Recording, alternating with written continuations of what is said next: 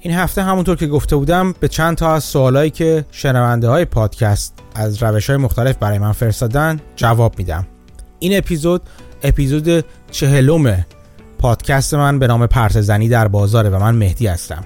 با این اپیزود فصل اول پادکست پرس زنی در بازار تموم میشه. با من همراه باشید.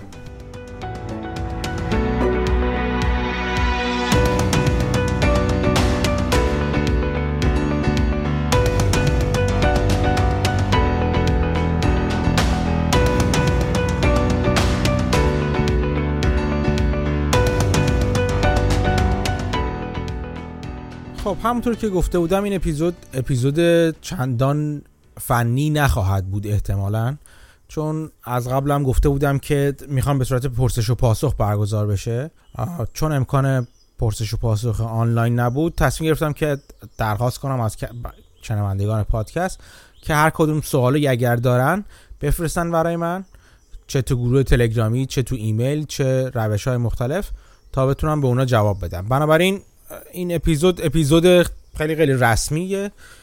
شاید اگر هم گوش نکنید چیزی از دست نداده باشید، همونطور که اپیزودهای دیگر رو هم اگر گوش نکردید چیزی احتمالاً از دست ندادید. خب بریم سراغ سوالا.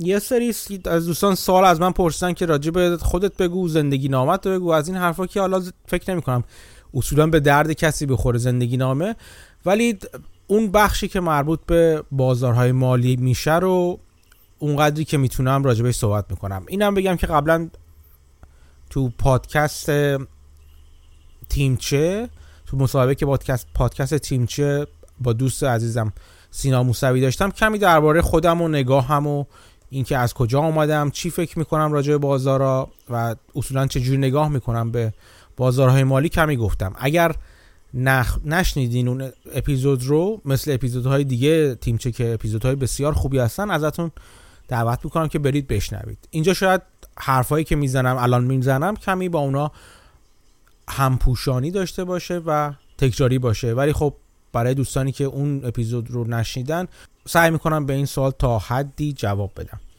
من تحصیلات خودم تو بازارهای مالی نیست، تحصیلات رسمی خودم مهندسی بوده، هم لیسانسم هم فوق لیسانسم، دو جور مهندسی مختلف هم بوده. به خدمت شما عرض کنم که علاقم به بازار از خیلی وقت پیش بود، یعنی از همون زمانی که تو ایران بودم و زندگی میکردم و کار مهندسی انجام میدادم علاقم به بازارهای مالی همچنان بود. بازار بورس ایران رو کمی وارد شده بودم ولی چندان برام جالب نبود، چون اون موقع برداشت من اون موقع این بودش که نیاز به سرمایه زیادی داره و نگاه اون موقع جوانانه منم این بود که خیلی آروم حرکت میکنه و اونقدر سود نمیده و همون نگاهی که احتمالا ممکنه خیلی همین هم الان هم همچنان داشته باشن بعضن. هرچند بازار بورس ایران میدونم که سالها و روزهای خیلی هیجان انگیزی رو، چه بالا رفتن چه پایین اومدن، این روزا پشت سر گذاشته. به خاطر همین اولین معامله گری های من تو بازار مربوط بود به بازار فارکس. بازار فارکس هم زمان دانشجویی تا حدودی من کار میکردم و بعد در حین دوران کاریم که کار عادی مهندسی ما انجام میدادم و تا حد تا حدی میتونم بگم موفق بودم.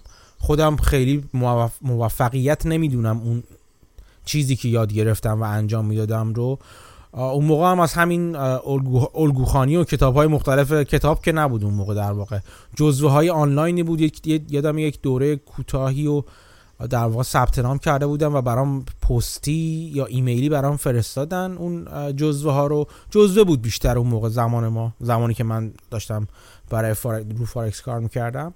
فکر میکنم حدود سال هشتاد و اگر اشتباه نکنم شیش هشتاد و پنج این حدودا بودش که توی بازار فارکس فعال بودم و بعد نبود. یه پول تو جیبی هم از زمان دانشجویی تو تو جیبم می اومد، یه پول تو جیبی هم بعدش در کنار کارم به دست می اومدش، ولی خب در عین اینکه میدیدم چه جوری بقیه میپوکن، همچنان به قول چیز به قول اصطلاح فنیش میگم بلو آپ میکنن، پولشون رو از دست میدن، سرمایه‌شون رو از دست میدن، منم عملاً این تیغ پوکیدن رو بالای سر خودم میدیدم. این باعث شده بود که تا حد زیادی روی دیسیپلین خودم کار کنم، دیسیپلین معاملاتیم کار کنم، یعنی اینکه مخصوصا روی پوزیشن سایزینگ.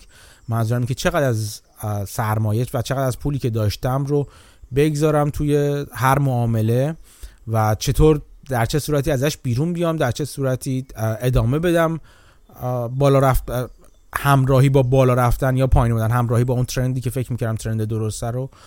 و خیلی خیلی محکم به این شرایط، در واقع به این دیسیپلین و این انضباط معامله گریم چسبیدم میچسبیدم. میتونم بگم تنها تأثیر خوبی که داشتش اون موقع، اون روزهای فارکس برای من همین بود، اینکه انضباط مال... معاملاتی منو به شدت بالا برد و من خودم هم همین جوری هستم، یعنی وقتی تصمیم میگیرم چیزی انضباط و نظمی رو در مورد کار خاص برای خودم اعمال کنم، به خودم هم خیلی سختگیر هستم اصولا تو زندگی. اصلا نمیتونم بگم آدم منضبطی هستم در زندگی، چون چه نحوه چه نحوه زندگی کردم، چه نحوه خوندنم، همه چی کلا یک روال خیلی نامنظم و از این شاخه به اون شاخه بوده و هنوز هم بعض وقتا هستش، بس بسته به علاقم و بسته به اینکه چی میخوام یاد بگیرم و چه کار میخوام انجام بدم. ولی وقتی تصمیم میگیرم در مورد موضوع خاص انضباط رو حاکم کنم، اینو میتونم بگم که این این حداقل این قسمت توانایی شخصی رو دارم که بتونم خودمو مجبور کنم و در واقع افسار خودمو محکم بکشم و تو اون روال خاص نگه دارم. انضباط تنها چیزی بود که زمان فارکس به درد میخورد برای من، به خاطر اینکه باعث میشد ضررهام از دستم خارج نشه، خیلی شهودی نگاه نکنم به ماجرا، خیلی تصمیم هایی که میگیرم شهودی نبوده واقعا. اندیکاتورها رو با اینکه به نظرم الان اندیکاتور جدی نمیان و اونقدرها نمیشه روشون حساب کرد، ولی اون موقع دیدم این نبود و دیدم این بود که خیلی مثلا اندیکاتور اندیکاتورهای مختلف یا فارسیش بخوام بگیم نشانگرهای مختلف بهشون پایبند بودم و مطابق با اونا عمل میکردم.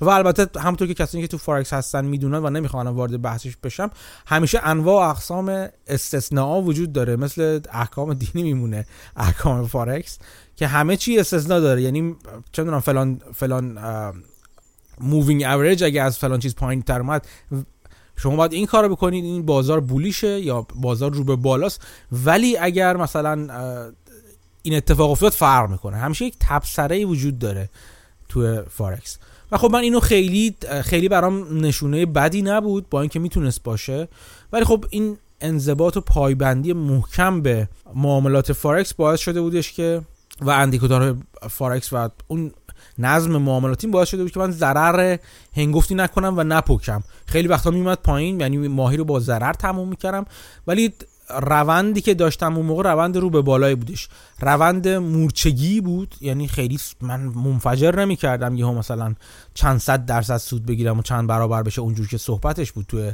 فارکس، ولی روند رو... کلا ترند رو به بالای بود. با همون نگاه فارکسی اگه می‌خواستی به اندازه پورتفولیوی من نگاه کنیم، میگه ترند ترند رو به بالای، توی کانال خیلی نازک و باریکی هم حرکت میکنه، بالا پایین میزنه تو اون کانال، ولی نوسانات تو اون کانال همچنان رو به بالاست. ولی خب این شو این بودش که تو فارکس تو ایران اوضاع اینجوری بود. بعد به دلایل کاری و نه دلایل حالا فارکس اینا که بگیم معاملاتمو کنار گذاشتم، ولی به دلایل کاری که سرم خیلی شلوغ شد تو کار مهندسیم، اوضاعم پیشرفت کرد و دیدم که میتونم با روشی دیگه درآمدم رو سریع چند برابر کنم. چند برابر که میگم یعنی دو سه برابر در طول یکی دو سال بکنم، یعنی رتبه مهندسی خودم آوردم بالا. تو اون شرکتی که بودم از یه مهندس قبلا که من اصلا تو اگه توییتر من خونده باشید یه مدت زمان طولانی توی کویر کار میکردم، توی بیام کار میکردم، بعد اومدم تهران به عنوان مهندس توی شرکت عادی، شرکت نفتی کار میکردم، بعد آروم آروم اومدم بالا تو چیز مدیر گروه شدم.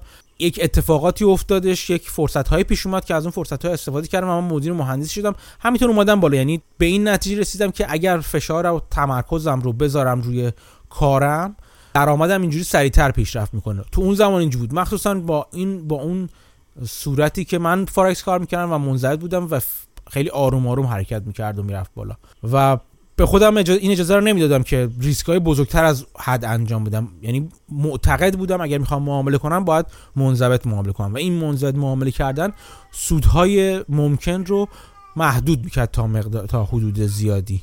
این بودش که همونطور که گفتم کم کم ت... تمرکزم رو از روی فارکس و معامله کردن آوردم روی کارم و خیلی متمرکز شدم و روی کارم و نتیجه هم داد. و این عقیده منه که شما رو هر کاری متمرکز بشید واقعا نتیجه میده. این تمرکز رو من یک بار داستانش رو توی توییتر نوشتم، بعدا فهمیدم خیلی به عنوان نقطه ضعف من گفتن اینکه وقتی روی چیزی متمرکز میشم رهاش نمیکنم و خیلی متمرکز رو اون میمونم، حتی به بهای نادیده گرفتن موضوعات دیگه. ولی خب این این انتقاد درستی هست و قاعدتاً باید کسی که تمرکز میکنه همه چی رو از دست نده، فقط به اون چیزی که تمرکز کرده متمرکز بشه. ولی میخوام نتیجه‌ای که بگیرم این هستش که این شاید ضعف ذاتی من باعث کمک به من هم شده بود. من توی حساب توییتری یک بار داستان بیل گیتس و وارن بافت رو گفتم که وارن بافت وقتی که اومده بود کم کم داشت بزرگ میشد و میلیاردر شده بود، میلیاردر نشده بود اون موقع، هنوز میلیونر بود، ولی خب یه بورس باز معروف بود، یه بورسی معروف بود.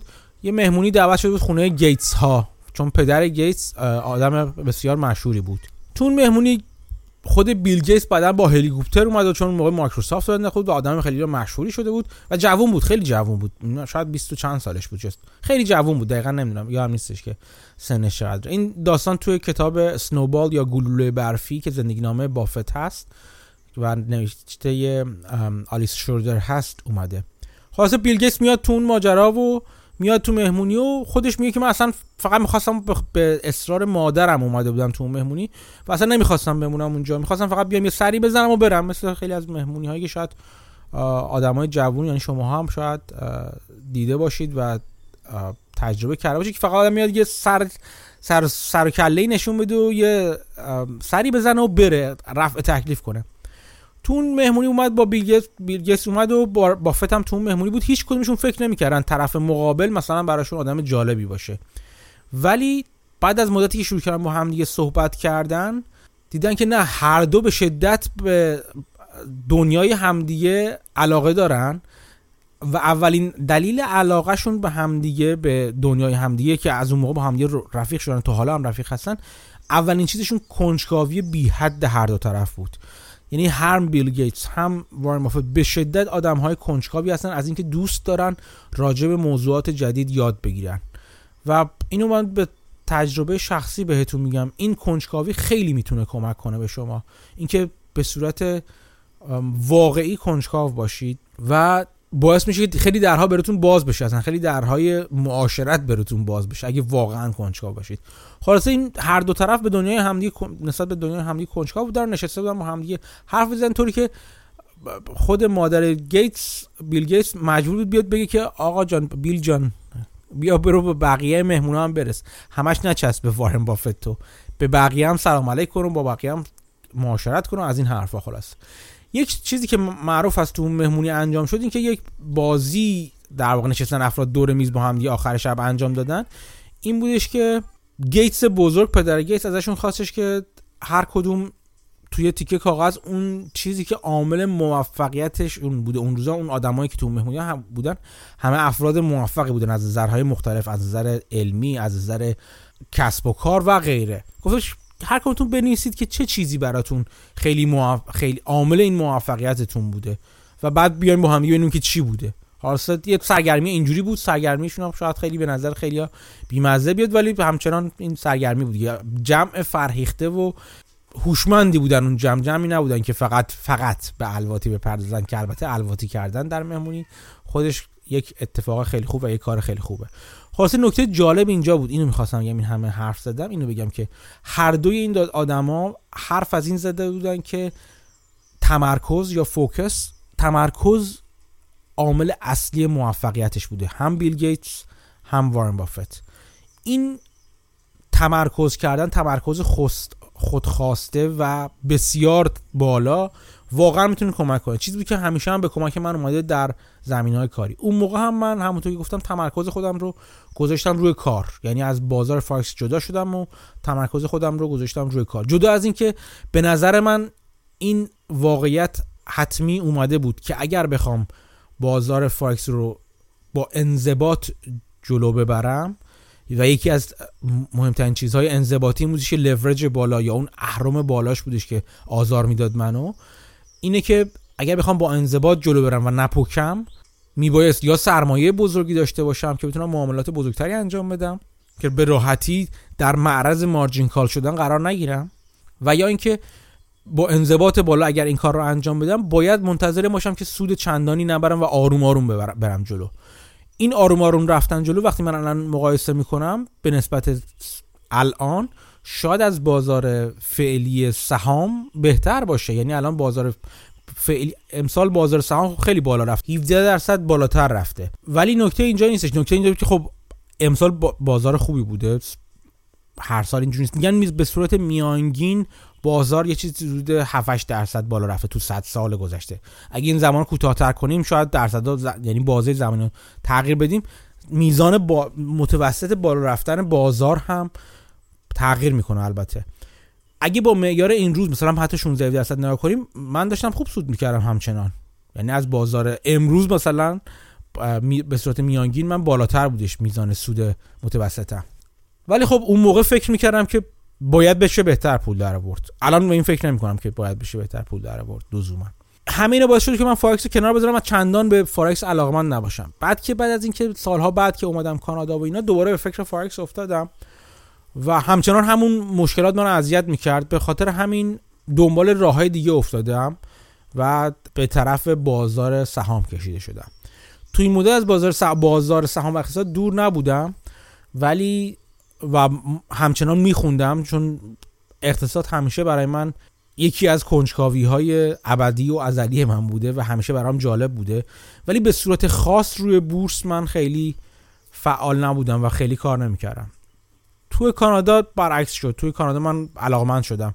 همه این روال این که پدر پولدار پدر بی پول اینا رو هم قبلا تو ایران رفته بودم و با اینکه از همشون میشه درس گرفت، ولی به نظر من و تو به شخصیت من به روحیه من نمیخورد. همچنان اینکه وارد کار کار ریل استیت یا مسکن و املاک بشم یا کارهای دیگه، نه سرمایه‌شو داشتم نه میتونستم بشم. چیزی که به من امکان اینو میداد که شروع کنم با اون چیزی که میدونستم و داشتم یاد میگرفتم شروع کنم در واقع تجربه رو و بازی رو، به قول من وارد بازی بشم، بازار سهام بود. و خب میتونم بگم تمرکز خیلی عجیب و غریب و خیلی جدی روش گذاشتم و بعد دیدم که نه، واقعا موضوع بسیار مورد علاقه منه بازار. این بود که بودم توی بازار بورس. یعنی اگه الان کسی به من بگه آقا جان فارکس تو میتونی برگردی، اگه مجبورت کنم فارکس بتونی بری کار کنی، به این معنی نیست که من بگم نه نمیتونم کار کنم و نه پول در نمیارم اینا. نه، چرا، بالاخره این همه آدم تجربه کردن میشه و من با شناختی که از خودم دارم، مخصوصا بخش اون دیسیپلین و انضباط شخصی، فکر میکنم که بتونم دوباره پول در بیارم از فارکس هم. ولی بازار مورد علاقه من نیست. یک به خاطر اهرم اون ماجرای لورج و اهرم بالاست و اینکه حالا بحث سر این است که یک به سی و پنج بده، یک به پنجاه بده یا یک به دو بده به شما. بحث اهرم بودن بالاش که من من راحت نمیتونم باشم با بحث اهرم بودنش. یه قسمتی هم یه دلیلی که همین الان در مورد آپشن ها، بازار آپشن هم بازار در واقع لورج شده، یه بازار لورج دیگه. من خیلی با احتیاط وارد میشم و خیلی نگاه متفاوتی نسبت به بازار آپشن دارم و به صورت معامله و تریدینگ نگاه نمی کنم بهش، بلکه یک ابزاری برای در واقع دوپینگ نگاه سرمایه گذاری بهش نگاه میکنم. که مثلا تو جلسه آپشن ها گفتم آپشن های بسیار بلند مدت، یک سال به بالا، نه یک ساله، دو ساله رو نگاه میکنم که بهش میگن لیپ ها، اونا رو نگاه میکنم. اینی که من با بحث لورج و با بحث اهرم راحت نیستم، به خاطر اینکه دیدم که چه بلایی سر مردم میاره، چه بلایی سر معامله گرای تو بازار میاره، چه بلایی سر کسب و کارها میاره. اینکه که اگر شما کم کم آشنا بشید و داستان کسب و کارها رو بخونید، میبینید که لورج و همون بدهی، چون لورج در واقع بدهی دیگه، شما در واقع با کمک پول قرضی، بهش میگن او پی ام other people's money، با پول بقیه در واقع دارین معامله میکنین و این با اینکه قدرت معامل قدرت سود و زیان شما رو بالا میبره که باعث میشه چند برابر اون پولی که خودتون وسط بازی گذاشتین امکان سود داشته باشین، ولی همونقدر هم امکان ضرر رو بالا میبره و امکان ضرر چون شما سرمایه‌تون محدوده شما رو اصطلاحاً وایپ اوت میکنه، شما رو پاک میکنه و میپکونتتون و از بازار بیرون میندازتتون. این تو کسب و کارها هم هست. یعنی تو کسب و کارها هم من داستان کسب و کارها رو میخونم و زیاد هم میخونم، زیاد دیدم چه بلای سر کسب و کارها میاره، چه جوری از هستی منفکشون میکنه. بخاطر من راحت نیستم از نظر روانی، با لورج راحت نیستم و این شاید ممکنه از نظر بعضی از شما دوستان نقطه ضعف باشه، ولی خب همینی که هست دیگه. بهتون گفته بودم که هر معامله‌گر بازار، هر کسی که تو بازار فعال هست، سبک سرمایه‌گذاریشو برات باید بر اساس این بذاری که بدونه چی چی هست، شخصیت خودش چی هستش و بنا به شخصیت خودش اون روش معاملاتی، روش سرمایه‌گذاری خودشو پایه‌گذاری کنه. این بودش که اونم تو بازار سهام، اونم علاقه به لورج ها ندارم، ولی همونطور که گفتم نه، من به هیچ عنوان امکان اینو زیر سوال نمیبرم که بشه از بازار فارکس پول در آورد. بله میشه پول در آورد و براش توش وارد شد، ولی یک نکته مهمی هم که بگم، این که من بارها به طعنه، به شوخی راجع به شکل‌ها و الگوهای یه سر و دو شونه و از این جور چیزهای بازار حرف زدم، کف نلبکی و این چیزهای بازار حرف زدم، هنوز هم بهش معتقدم. من باور ندارم که بشه روی این نمو، این الگوها به عنوان نشونه معاملاتی متقن حساب کرد روشون. من هم دوستان نیان یهو گریبان بدرن که نه این نشونه هایی از هستش از روندهای روانی که تو بازار اتفاق میفته و الگوهای تکرار شدنی که تو بازار. بله منم میدونم اینا همون چیزاست، ولی من خودم شخصا باور ندارم که میشه رو این الگوها به عنوان الگوهای پیشگویانه حساب کرد، چون هر کس که تو بازار هست و هر کس که فارکس کار کرده اگر با خودش صادق باشه میتونه ببینه که بله همه اینا با اینکه الگو هستن ولی همشون استثناء دارن، استثناهای بدی هم دارن، استثناهای اینجوری ندارن که خب اگه اینجوری شد ولی اینجوری شد مشت فرق داره، نه، هزار تا استثناء دارن و این هزار تا استثناء باعث میشه شما شکل‌هایی که الگوهایی که تو حرکت سهام میبینید تو بازار به نظر من غیر قابل اعتماد باشن. من حاضر نیستم پولمو روشون بذارم، شما حاضرید بذارید. اون چیزی که من ازش دیسی... به عنوان دیسیپلین به کار اسم میبرم، همون چیزی که سالها و قرن هاست، در واقع شاید قرن ها نشه گفت، دهه هاست توی معامله‌گران بازار، مخصوصا معامله‌گران کامادیتی و کالاها استفاده شده و اینکه مثلا میگن که آقا من یه چیزی رو میخرم، اگه یه تیک اومد پایین میفروشمش، دیگه نگه نمیدارم، اگه یه تیک رفت بالا نگه میدارم، دوباره تیک اومد پایین میفروشمش.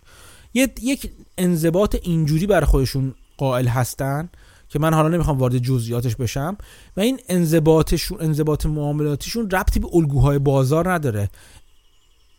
انضباط معاملاتیشون به اینکه حرکت بعدی همون لحظه بازار چی هست ربط داره. اینو سی تی ای ها مخصوصا انجام میدن تو بازار، کسایی که معاملات کامادیتی رو انجام میدن تو بازار، یا چیزی که بعداً اومد فکر میکنم توی سبک از معامله به اسم ترتل تریدینگ یا معامله گری به سبک لاک پشتی تا حدی وارد شد و اینکه حرکات ریز بازار رو بر خودشون دیسیپلین میذارن و رو حرکات یکی بالا یکی پایین، دو تا بالا دو تا پایین بازار پوزیشن باز میکنن و میبندن.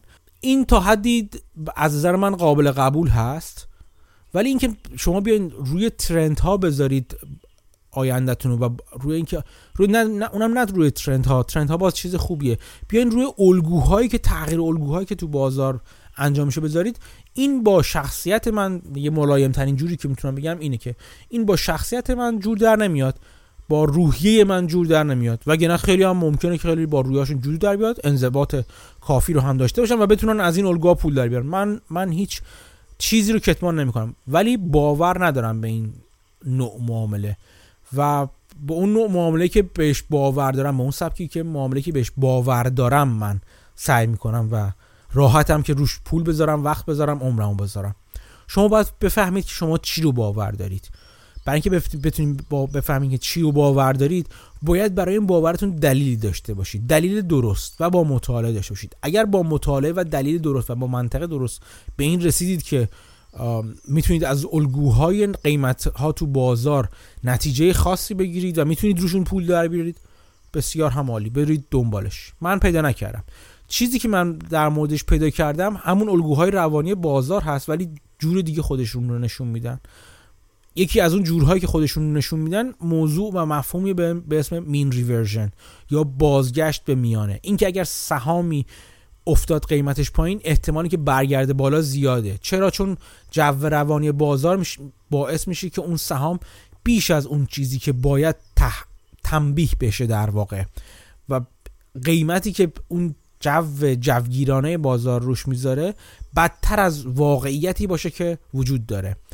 از نظر من والویشن یا ارزش گذاری یک کسب و کار یک روندی داره، حالا رو به بالا رو به پایین با وجاجه خود خودش. هرچی دیدتون رو بلندتر بلند مدت تر کنید، یعنی بازه زمانی بزرگتری در نظر بگیرید، این خط شما یک نموداری در نظر بگیرید که یک متغیر داره توی محور X و Y داره حرکت میکنه، یک منحنی ملایمی رو به بالا داره یا رو به پایین داره یا باید پسی بلندی های ملایمی حرکت میکنه. این از نظر من والویشن یا ارزش گذاری کسب و کاره.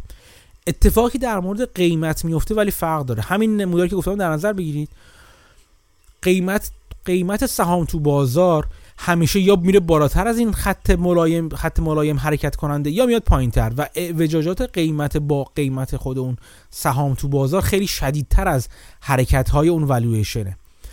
وقتی این تفاوت قیمت و ارزش، این تفاوت وجاجات قیمتی و وجاجات ارزشی توی بازار، این فرصت برای من من معامله‌گر ایجاد میکنه. من بازار رو اینجوری نگاه میکنم.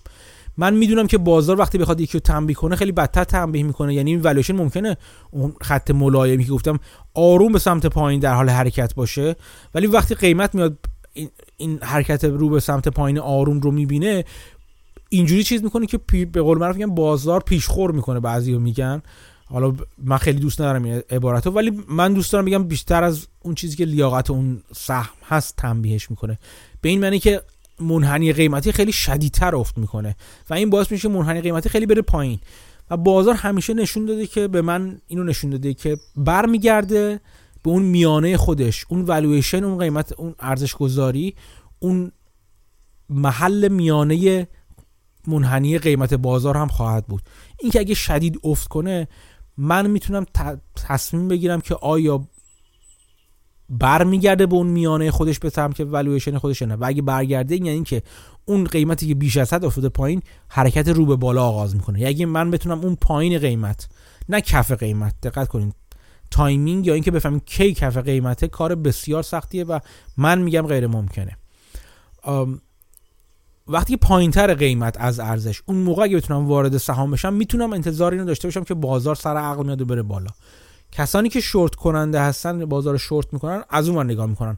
اگه یک سهامی خیلی زیادی بره بالا، چون بازار همونطور که به شدت تنبیه میکنه و هیجان زده تنبیه میکنه یک سهام رو، هیجان زده میگه تحویل میگیره. اون عبارت جناب بازار یا مستر مارکت که تو اپیزود اول راجبش صحبت کردیم به خاطر بیارید. جناب بازار همیشه یه آدم جوگیره، یه روز به شدت جو میگیردش و پایین میاد، یه روز جو میگیردش و بالا میره. بالا رفتنش هم همین جوریه، یعنی زودتر از اینکه والویشن روند رو به بالای خودش رو محکم کنه، به سمت بالا حرکت کنه، قیمت توی بازار که همون نماد و خروجی جناب بازار هستش، خیلی سریعتر از اون اوورشوت کرده و خیلی زیادی رفته بالا. شورت کننده های بازار میرن اون رو میگیرن، میگن که ما این زیادی رفته بالا، برمیگرده پایین. تجربه به من و مطالعه‌ام، نه اینکه تجربه‌ام، به من نشون داده که اوورشوت بازار میتونه بیشتر دوام بیاره. یعنی چی؟ یعنی که بازار یه سهمی رو زیادی تحویل بگیره، میتونه خیلی زیادتر از اون زمانی تح... طول بکشه که من معامله‌گر بتونم تحملش رو داشته باشم. چرا؟ چون نفس شورت کردن با پول قرض گرفتنه. یعنی شما یک چیزی رو قرض میگیرید، سهام رو قرض میگیرید و میفروشین که شورت کنید تو بازار. هر قرض گرفتنی همون ماجرای فارکس رو به وجود میاره، لورج رو به وجود میاره، یعنی میتونه شما رو بپکونه. چون فقط با دانش داست داست داشته های خودتون نیستش که دارید ریسک میکنید، بلکه با پول بقیه است و این لورج هر چقدر بالاتر بره، پوکیدن شما حتمی‌تر و محتوم‌تر خواهد بود. اینه که من بازم باز هم به یک دلیلی که شورت نمی‌کنم همینه، بخاطر اینکه من تحمل و علاقه‌ای به لورج بالا، به اهرم بالا، به بدهی بالا روی معاملاتم ندارم. اینه که طرفش نمیرم و دیدم، باز هم دیدم که چقدر میتونه سخت بگیره و چه بلای سر معامله‌گرای بسیار بزرگ. من که عدد و رقمی نیستم جلوشون.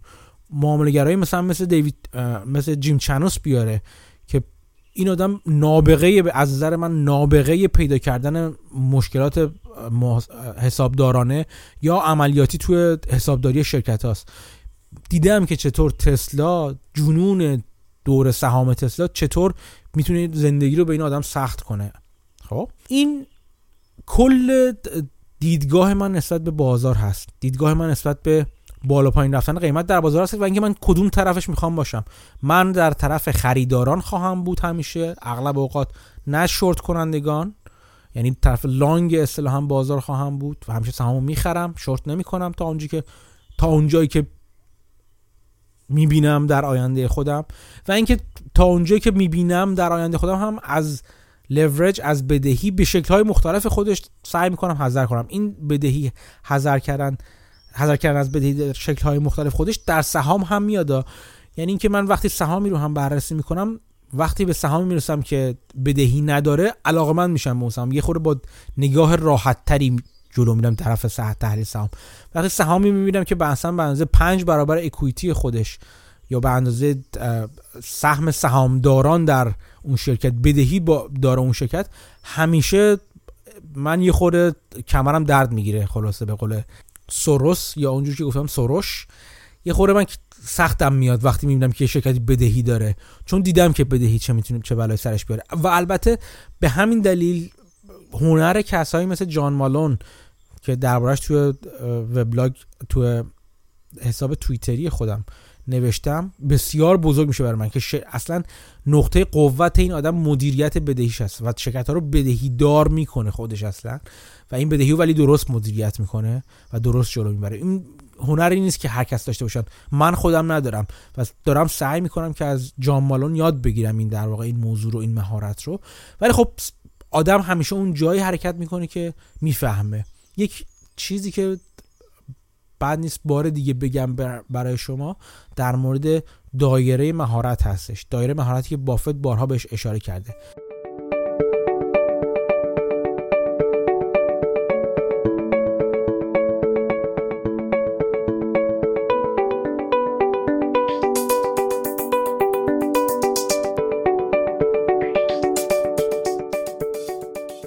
بذارید حرفامو با یه سوال دیگه که ازم پرسیدن ادامه بدم و در واقع در قالب جواب اون سوال حرفامو ادامه بدم. ازم پرسیدن راجع به مدیریت پورتفولیو چطور فکر می‌کنی؟ چطور همین سوال در واقع همین بود که چطور فکر می‌کنی؟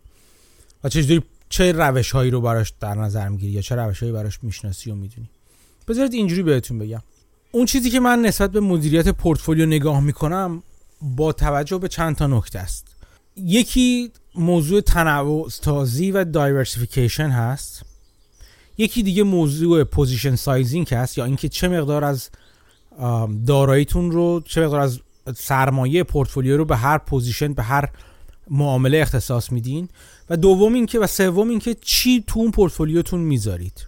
این سه تا سوال مختلف هستش که وقتی پورتفولیوتون رو برای خودتون میچینید و جلو میبرید و مدیریت میکنید باید به این سوال‌ها جواب بدید. جواب چند تا سوالش مهمه. در مورد دایورسیفیکیشن قبلا گفتم که از نظر کسی مثل مانگر دایورسیفیکیشن یا تنوع سازی، متنوع سازی پورتفولیو دلیلش چی هستش؟ دلیلش نادانی ما هست، تعارف که نداریم که. اگر من بدونم که فلان سهام بالا میره و چقدر بالا میره و کدوم سهام هستش که از سهامی که من بررسی کردم بیشترین میزان رو بالا میره، بیشترین سود رو به من میده، دلیل نداره من متنوع کنم، میرم همون سهام رو میخرم دیگه. بی خودی برای چی پولمو بذارم سر سهامی که قرار کمتر پایین برن؟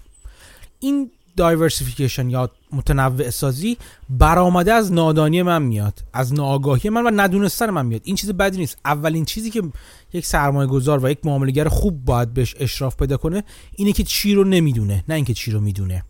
اینکه چی رو نمیدونه خط زدن همیشه آسان تر است. اینکه محدوده دانسته های خودتون رو مشخص کنید بسیار بسیار آسان تره و بسیار بسیار مهمتر هم هستش. پس اولین چیزی که دلیل متنوع سازی میشه همین نادانستن من، نا... ناآگاهی من به آینده است، ناآگاهی من حتی به نسبت به اون سهمی هستش که دارم میخرم، اون دارایی است که میخوام تو پورتفولیو یا مجموعه معاملاتیم بذارم. ناآگاهی هم که میگم به این معنی نیستش که مثلا من هیچ نمیدونم، نه، تمام تلاشمو کردم، اون چیزی که بهش میگن تحقیق لازم رو کردم، تو انگلیسی بهش میگن دو دیلیجنس، اون دو دیلیجنس هم انجام دادم، ولی باز هم به این ایمان دارم من هر چقدر خوب راجع به اون سهام دونسته باشم همیشه ممکنه اتفاقی بیفته که از پیش بینی، دایره پیش بینی من خارج بوده باشه یا اینکه من همیشه چیزی بوده باشه که نتونسته باشم به کنهش پی ببرم. من محدودم در مورد دانستهام، محدودم به اون چیزی که توی به قول معروف میگن پابلیک دومین هست، به صورت مدارک عمومی شرکت هست.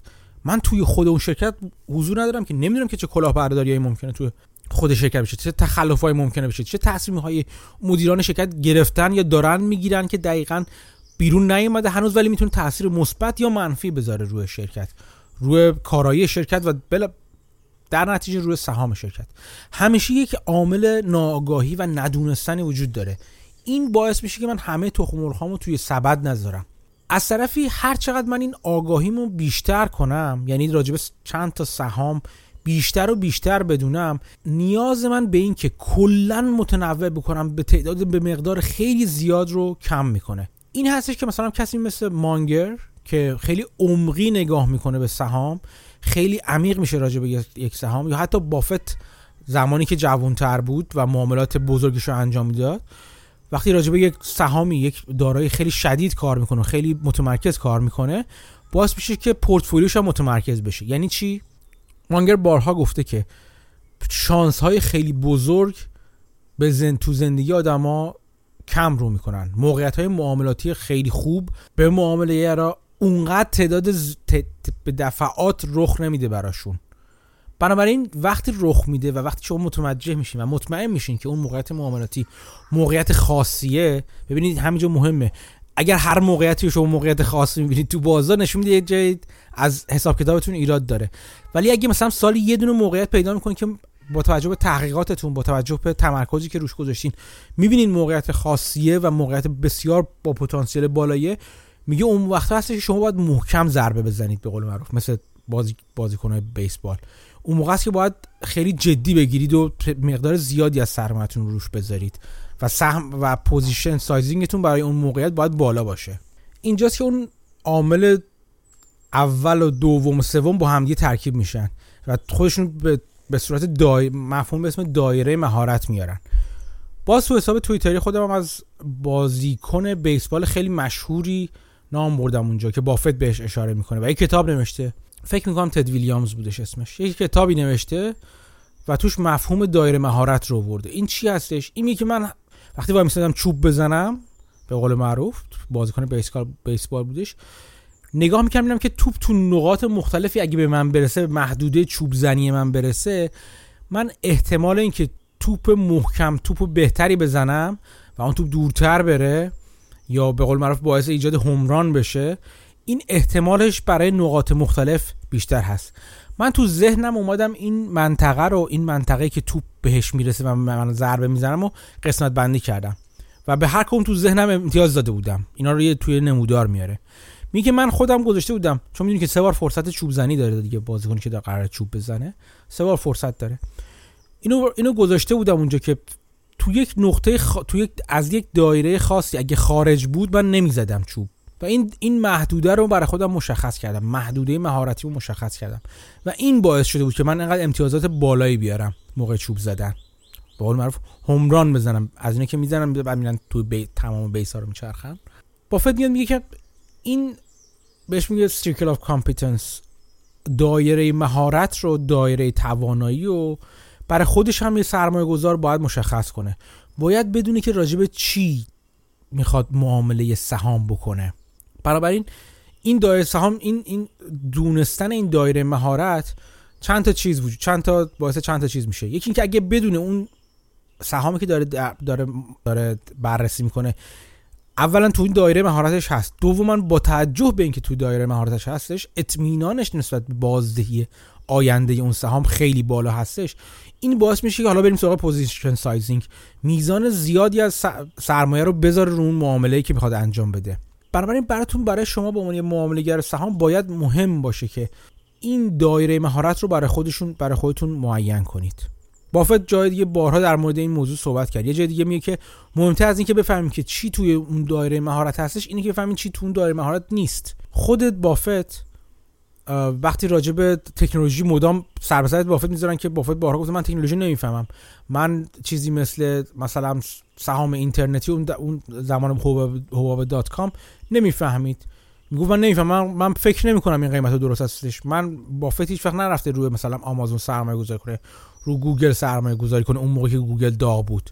این نفهمیدن برخلاف اون چیزی که بعضن سر به سر بافت میزنن یا راجبش میگن، به این معنی نیست که نمیفهمه چی می... چی میگذره اون تکنولوژی. بافت جزو تیزهوش‌ترین آدمایی که من شخصا تو زندگیم دیدم، بافت و مانگر، هر دو بسیار زیرک و باهوش هستن و هر دو خیلی هم خوب اتفاقا میفهمن مکانیزم یه کسب و کار چجوری چطور کار میکنه. چیزی که بافت ازش به عنوان اینکه میگه که من نمیدونم راجبش، نمیفهمم، نمیشناسمش، نمی... نمیتونم بفهمم حرف میزنه، راجب پیش بینی آیندهشه. یعنی چی؟ یعنی که بافت وقتی چیزی رو دونسته فرض میکنه که بتونه با میزان خوبی آینده اون شرکت، اون کسب و کار رو پیش بینی کنه. بافت معروف است به اینکه شرکتایی که کالاهای مصرفی تولید میکنن رو خیلی خوب میشناسه و خیلی از سرمایه‌گذاری‌های عالیش روی این بوده. مثلا کوکاکولا بوده، مثلا چه میدونم سرمایه‌گذاری روی سیزکندی بوده، مثلا چیزهای مختلف، موضوعات مختلف، شرکت‌های مختلفی که کالای مصرفی تولید میکنن، کالایی که مستقیما به دست مصرف کننده میرسه. یا حتی وقتی رفته رفته بود روی امریکان اکسپرس که ماجراش مفصل توی یکی از اپیزودا توضیح دادم، سرمایه‌گذاری کرد، باز هم امریکان اکسپرس رو از نگاه یک شرکت که داره کالای مصرفی تولید میکنه در نظر میگیره.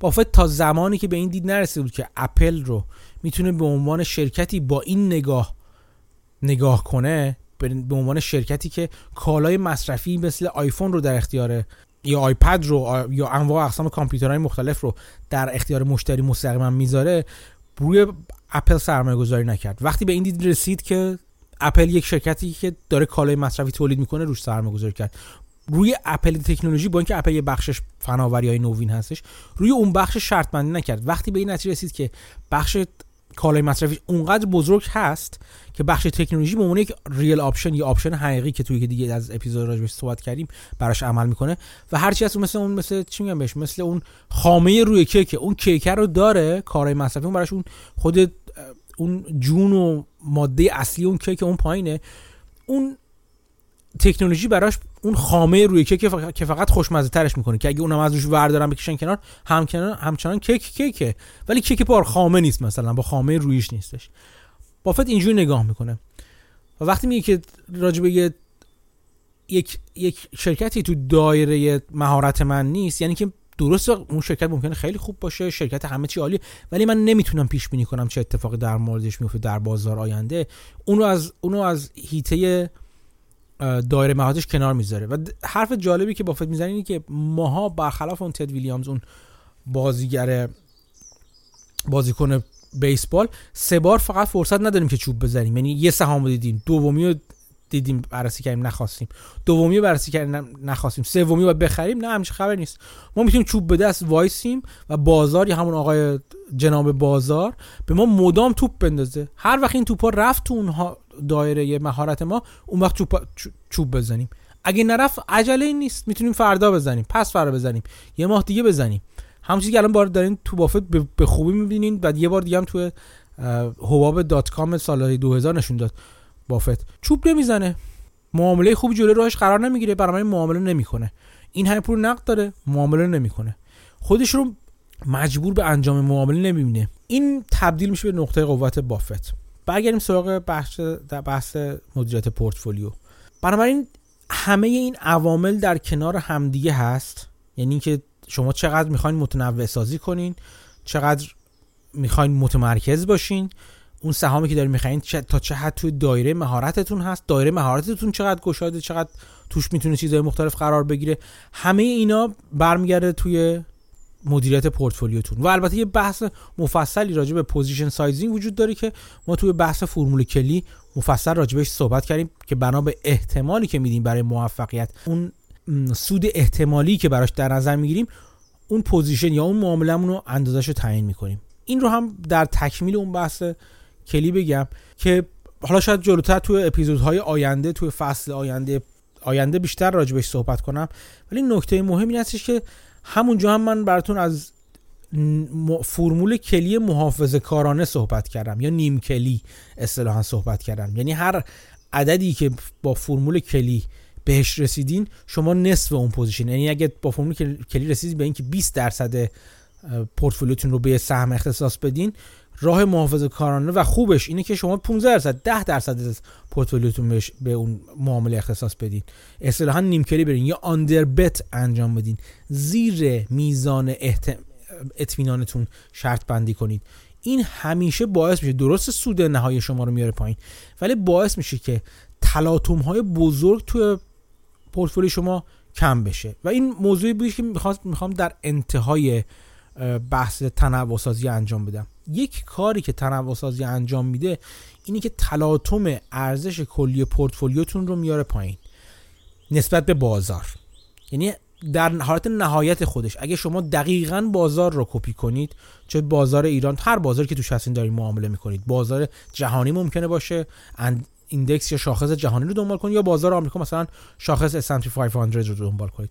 هر قدر این تنوعتون رو بیشتر کنید توی بازار، تلاطم نسبیتون نسبت به تلاطم بازار کمتر و کمتر میشه. هر قدر این تلاط... هر قدر این تمرکز رو بیشتر کنید توی بازار به جای تنوع، تلاطم احتمالیتون بالاتر میره. و خب براتون گفته بودم که بسته به شخصیت خودتون باید نگاه کنید، به روحیه خودتون، ببینید چقدر تحمل تلاطم رو دارید، چقدر تحمل یک سال پایین رو دارید، یک سال ضررده رو دارید وقتی بازار داره سود میده. امسال که بازار مثلا شانزده خورده هفده درصد سود داده، شما چقدر چقدر تحمل اینو دارید که ده درصد ضرر داده باشید؟ اگر تحملتون کمه باید تنوعتون رو بالا ببرید و میل کنید به سمت اینکه تنوع تنوع سازی بالای بازار به بازار نزدیکتر بشید. و خب اینم اینم طبیعتاً پیشو به تنتون میمارید که در حالت نهایی خودش، در حالت حدی خودش، به قول ریاضی دانا، ریاضی خانها که من بهشون بسیار علاقه دارم، در حالت حدی خودش میرسیم به همون تلاطم بازار، یعنی بت اصطلاحاً بتای شما یک میشه، منطبق بر بازار میشید وقتی که سهام شاخص رو انتخاب کرده باشید و دقیقاً با شاخص بازار بالا میرید پایین میایید. خب اینم راه بسیار خوبیه، اصلاً راه بدی نیست. این راه بسیار بسیار خوبیه. به چه معنی؟ به این معنی که خود بافت بارها گفته که وقتی یک سرمایه گذار عامی و هیچی ندون تو بازار به این عامی بودن خودش پی میبره و به این ند... هیچی ندون بودن خودش پی میبره، بزرگترین قدم رو در راه دانایی برداشته و این باعث میشه حداقل کار احمقانه‌ای نکنه. یعنی چی؟ یعنی که وقتی بدونی که شما نه وقت اینو دارید، نه فعلا دانش و آگاهی اینو دارید که بتونید واقعا کاری بهتر از بازار رو انجام بدید و چیزی بدونید که بازار نمیدونه، که حالا باش برمیگردم دوباره، این توانایی رو ندارید، چرا باید پوزیشن هایی بگیرید مخالف بازار؟ همون پوزیشن بازار رو میگیرید، بنابراین میرید توی سهام صندوق های شاخص سرمایه گذاری میکنید، سهام اونها رو میخرید، مخصوصا اونهایی میخرید که کارمزد کمی هم دارن، در حد صفر. مثلا اگه تو آمریکای شمالی زندگی میکنید، ش... تمام شرکت های بزرگ سرمایه گذاری مثل ونگارد، مثل فیدلیتی، مثل بلک راک، همشون تقریبا همچین ای تی اف ها یا همچین صندوق های شاخصی و ایندکس فاند هایی رو دارن که کارمزدشون به شدت زیر یک، زیر نیمه، مثلا زیر یک دهم مثلا فرض کنید، و بسیار یک دهم درصده و بسیار کارمزد پایینی برمی‌دارن، چون در بلند مدت اگر بخوان کارمزد بالایی بردارن، بازار رو کپی کنن، شما از بازار عقب میافتید. خب شما اگر حالا خیلی علاقه داشته باشید که بخواید یه رنگ و بوی سرمایه‌گذارانه‌ای به همچین چیزی بدید، میتونید صندوق‌های شاخصی با تم‌های مختلف بگیرید. مثلا صندوق شاخص بگیرید، روی سهام آمریکا بگیرید، روی سهام بزرگ آمریکا مثل اس اند پی پانصد بگیرید، روی راسل دو هزار بگیرید، سهام کوچکتر آمریکا، راسل سه هزار بگیرید، روی سهام کوچکتر آمریکا بگیرید، با شرکت‌های کوچکتر آمریکایی روشون بگیرید. میتونید برید روی شرکت، روی سهام بازارهای کشورهای اروپایی بگیرید، کشورهای شرق آسیا بگیرید. خوشبختانه برای همه چی صندوق شاخص وجود داره. اگر شما مخصوصا در آمریکای شمالی یا خارج از ایران هستید، سهام‌های شاخصی وجود داره، صندوق‌های شاخصی وجود داره با تم‌های مختلف، با تم مثلا ای تی اف های وجود داره با کارمزدهای پایین و تمرکز روی شرکت‌های رو به رشد، مثلا شرکت‌های تکنولوژیک، مثلا شرکت‌های مثلا روی سهام سلامت کار می‌کنن. مثلا می‌تونید تمتون رو اینجوری تعیین کنید، ولی نرید سراغ اینکه یک شرکت خاص رو روش سرمایه‌گذاری کنید، چون وقتی یک ای تی اف رو یا یک صندوق شاخص رو سهامش رو می‌خرید، باز یه تنوع، یه متنوع‌سازی، یه دایورسیفیکیشن تو دل خودش داره. روی یک سهام شما شرط نبستید، ولی وقتی میرید روی سهام دیگه روی یک سهامید، یعنی باید بدونید دارین چیکار میکنید. و اینکه باید بدونید چیکار میکنید، من فقط نوک یا قدم‌های اولیه تحلیل‌های خودم رو در بعضی از در مورد بعضی از شرکت‌ها گذاشتم روی توییتر و اون فقط قدم‌های اولی است، در حد شاید مثلا یک ساعت مطالعه من هستش توی بازار، فقط می‌ذارم، بقیه‌شو نمی‌ذارم، چون بقیه‌شو برای کسایی که براشون کار می‌کنم انجام میدم یا برای خودم انجام میدم. اون چیزی که من هیچ وقت بقیه‌شو در واقع بقیه دو دیلیجنس، بقیه کار تحقیقاتی که انجام میدم روی سهام شرکت رو در واقع عنوان نمی‌کنم. کسایی که اون میزان رو دیدن خیلی بر من نمیشن که چقدر تو عمیق میشی و فلان. نه آقا جان، عمیق شدن نیستش، این تازه اول کاره. شما اگه بخواید سهام شرکت بخرید خیلی بیشتر از این باید عمیق بشین. واسه این برام خنده‌دار و شاید گریه آوره که بعضی وقتا میبینم که ایرانش چند روز پیش توی اون گروه تلگرامی دیگه که اون عزیزان ما حسن عضوش هم من هستم، فقط به عنوان ناظر بیشتر البته نگاه میکنم، طرف گفته که مثلا من سهام زوم رو خریدم، زوم اومده پایین، همونجوری که نشونم داده بودم من چقدر سهامش اومده پایین. زوم رو من چند وقت پیش خریدم و سهام زوم داره میره همینجوری پایین. به نظر شما تا کجا میره پایین؟ خب از این سوال مسخره تر یعنی امکان داره کسی ازش اصلا بپرسه که از یه عده دیگه که کسی اصلا هیچ چی نمیدونن بپرسه شما سهام به نظرتون سهام زوم تا کجا میره پایین؟ تو اصلا برای چی خریدی این سهام رو همون اول؟ اگه بدونی برای چی خریدی بعدا هم میدونی برای چی نگهش داشتی یا نگهش نداشتی. ولی وقتی رو حرف روی این که آقا زوم آینده زومه، خب آینده زومه، صد تا دیگه شرکت مثل زوم یا میرن بالا جای زومو میگیرن یا از زوم جلو میزنن. زوم چه چیزی داره که جلو بقیه رو بگیره؟ یا تسلا مثلا، بدونی که بدونی که توی اون شرکت واقعا چه اتفاقی داره میفته، تو از نظر مالی در چه وضعیتی قرار داره، از نظر عملیاتی تو چه وضعیتی قرار داره و هزار تا چیز دیگه، هزار تا نکته دیگه که توی همون دیدی به قول معروف یا دو دیلیجنس میره و تحقیقات شما در مورد سهام رو شامل میشه. اگر اونا رو ندونید، خریدنتون ندونستین برای چی می‌خرید، فروختنتون هم نخواهید دونست برای چی میفروشید. یا از اون مسخره تر این که بیان از روی چارت ها میگن که شما که چارت اینو دارید نگاه میکنین، بگو سهام فلان چیز امروز تا چند میره بالا. یعنی اصلا من میخوام جیغ بزنم اونجا، یعنی چه سهام فلان چیز امروز تا چه قیمتی میره بالا؟ مگه غیبگوین یا رمل و استرلاب دارین کار میکنین که امروز تا کی میره؟ باز میتونین بگین شما بلند مدت، آره من تو سه سال آینده میدونم که الان سهام بازار اینه، قیمت اینه، ولی با توجه به درآمدی و چیزی که داره قیمت گذاری روی این تولید درآمد کم الان و باید اگر مطابق نرم بازار انجام بشه، با مضارب نرم بازار انجام بشه، مثلا ده برابر، مثلا شما فرض کنید درآمد خالصش باید قیمت گذاری بشه و این ده برابر قیمت خالصش باید اینجا باشه این سهام و اینو بازار کم کم توی سه سال آینده بهش میرسه. این حرف کاملا قابل قبوله. برای اینکه ببینید امروز قیمت چند میشه، فردا قیمت فلان، به نظرتون امروز آمازون فلان عدد رو میزنه، یعنی اصلا آدم میخواد جیغ بزنه. وارد این بازی‌ها ازتون خواهش میکنم که نشید. اگر شدیدم که خب شدید دیگه. من نگاهم به این بازی‌ها نگاه واقعا بیشتر تفریحه. من میشم تفریح میکنم با هم شنیدن همچین حرفایی تا اینکه بخوام جدی بگیرمشون. خیلی دور شدیم، برگردیم به همون سیرکل آف کامپیتنس. پس اگر سهامی رو شما تونستید تو سیرکل آف کامپیتنس یا اون دایره مهارت خودتون بیارید و روش عمیقاً کار کنید و مطمئن‌تر و مطمئن‌تر بشید، میتونید با توجه به یه فلسفه پوزیشن سایزینگ یا اندازه گذاری یا ان... یا سهم دهی به معامله، مثلا یا اسمشو بذارم که مثلا ممکن از فرمول کلی بیاد، نیم کلی بیاد، یا مثلا با نگاهی به فرمول کلی بیاد، میزان شرط بندی خودتون رو اون معامله خاص، رو اون سهام خاص رو تعیین کنید و این ختم میشه به اون مدیریت پورتفولیوتون. اینکه چقدر انواع اقسام سهام مختلف یا دارایی‌های مختلف هستن، شما ممکنه بگید من رو داراییم هم سهام میذارم، هم روی کالها کامودیتی ها میخوام کار کنم، همین که طلا میخوام قسمتش رو بخرم، همین که میخوام، ممکنه شما بگین علاقه به بیت کوین دارین، من نهیتون میکنم، ولی خب شما علاقه دارین و چیزی میدونین که من نمیدونم، شما میگین که من میخوام یه قسمتش هم بیت کوین بخرم. اینکه تنوع دهی از شکل از نظر asset class دادن، از نظر نوع دارایی که کلاس دارایی که دارین میخرید هم بگنجون تو پورتفولیوتون، اینم یه بخش دیگه است که بازم باید از سیرکل آف کامپیتنس یا همون دایره مهارت شما بیاد.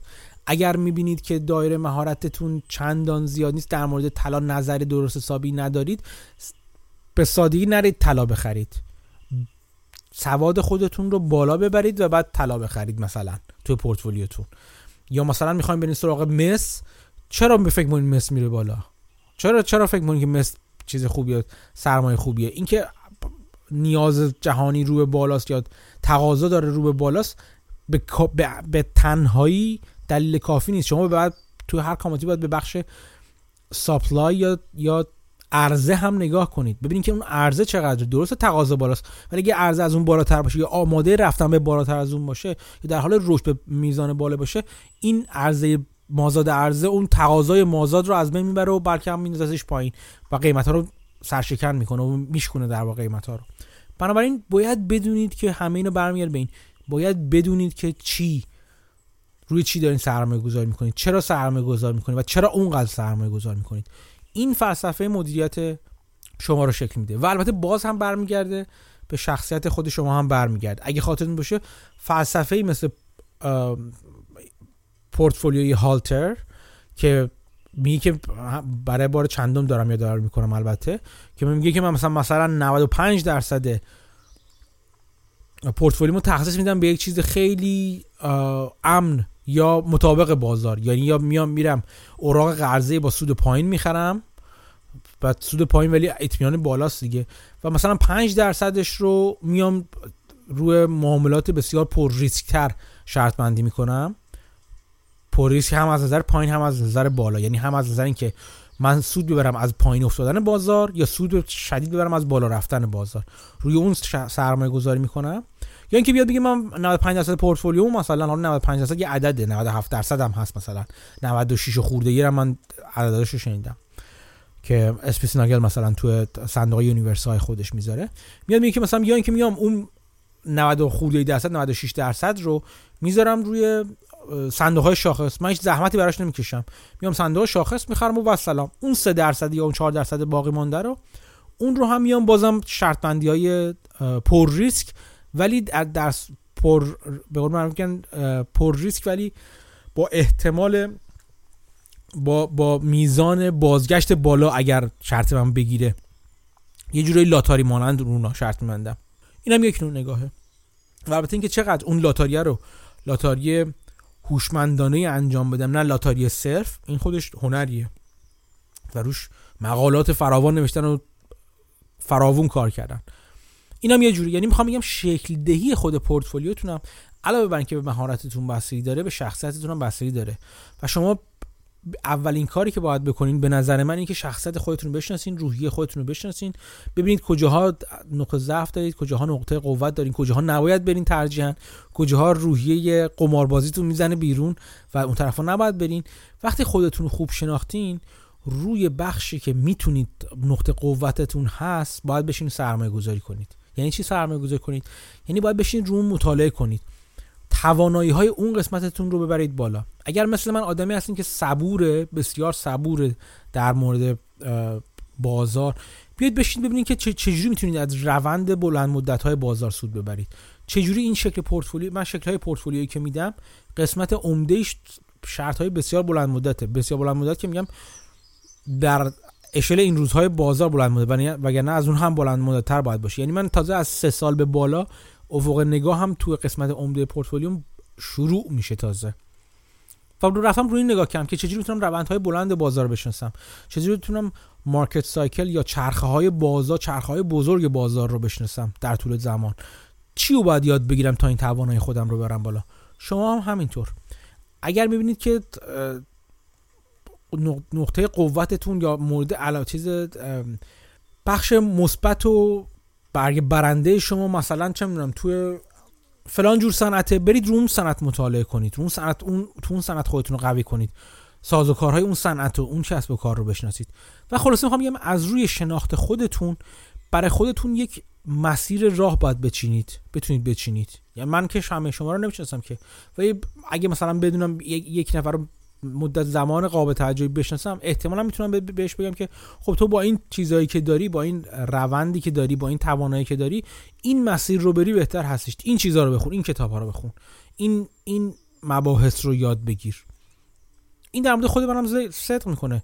من شناخت خودم هم هر روز از خودم بهتر میشه، به هر روز فکر به نکته جدیدی در مورد خودم میرسم و اون نکته جدید باعث میشه بخوام برم چیز جدیدی یاد بگیرم. شما سیر مطالعه مطالعات منو توی گودریز مثلا مال سه سال اخیر مثلا نگاه کنید، یک طیف وسیعی رو شامل میشه، از همه چی، از حتی تو در مورد بازار اگه نگاه کنین راجع به چیزهای مختلف شروع میشه. خیلی وقتا من از اینکه شروع کردم مطالعه یک موضوع فهمیدم اون کار نیستم، اون نقطه قوت من نیست.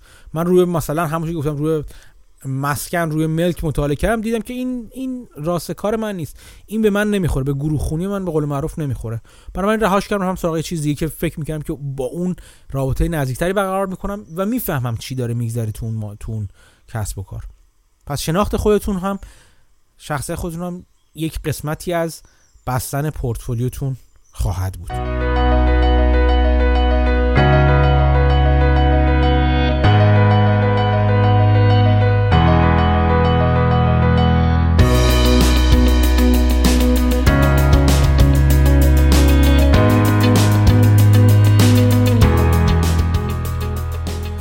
سوال دیگه که چند تا از دوستان کرده بودن، حالا چند جور سوال بود که همه رو من در قالب یه جواب سعی میکنم بدم. بیشتر راجع به تأثیر ای آی توی معاملات، توی سرمایه‌گذاری، توی بورس پرسیده بودن و اینکه بعضی پرسیدن که چه میشه از این کار پول داره بود، بعضی پرسیدن که این اینکه ای آی وارد شده چه جوریه، بعضی راجع به دارک پول ها پرسیده بودن و چیزهای مختلف و چیزهای از این نزدیک از این قبیل که شاید بشه گفت یه جوری تأثیر فناوری یا تکنولوژی رو در معاملات بشه ببینیم که چجوری بهش من نگاه میکنم.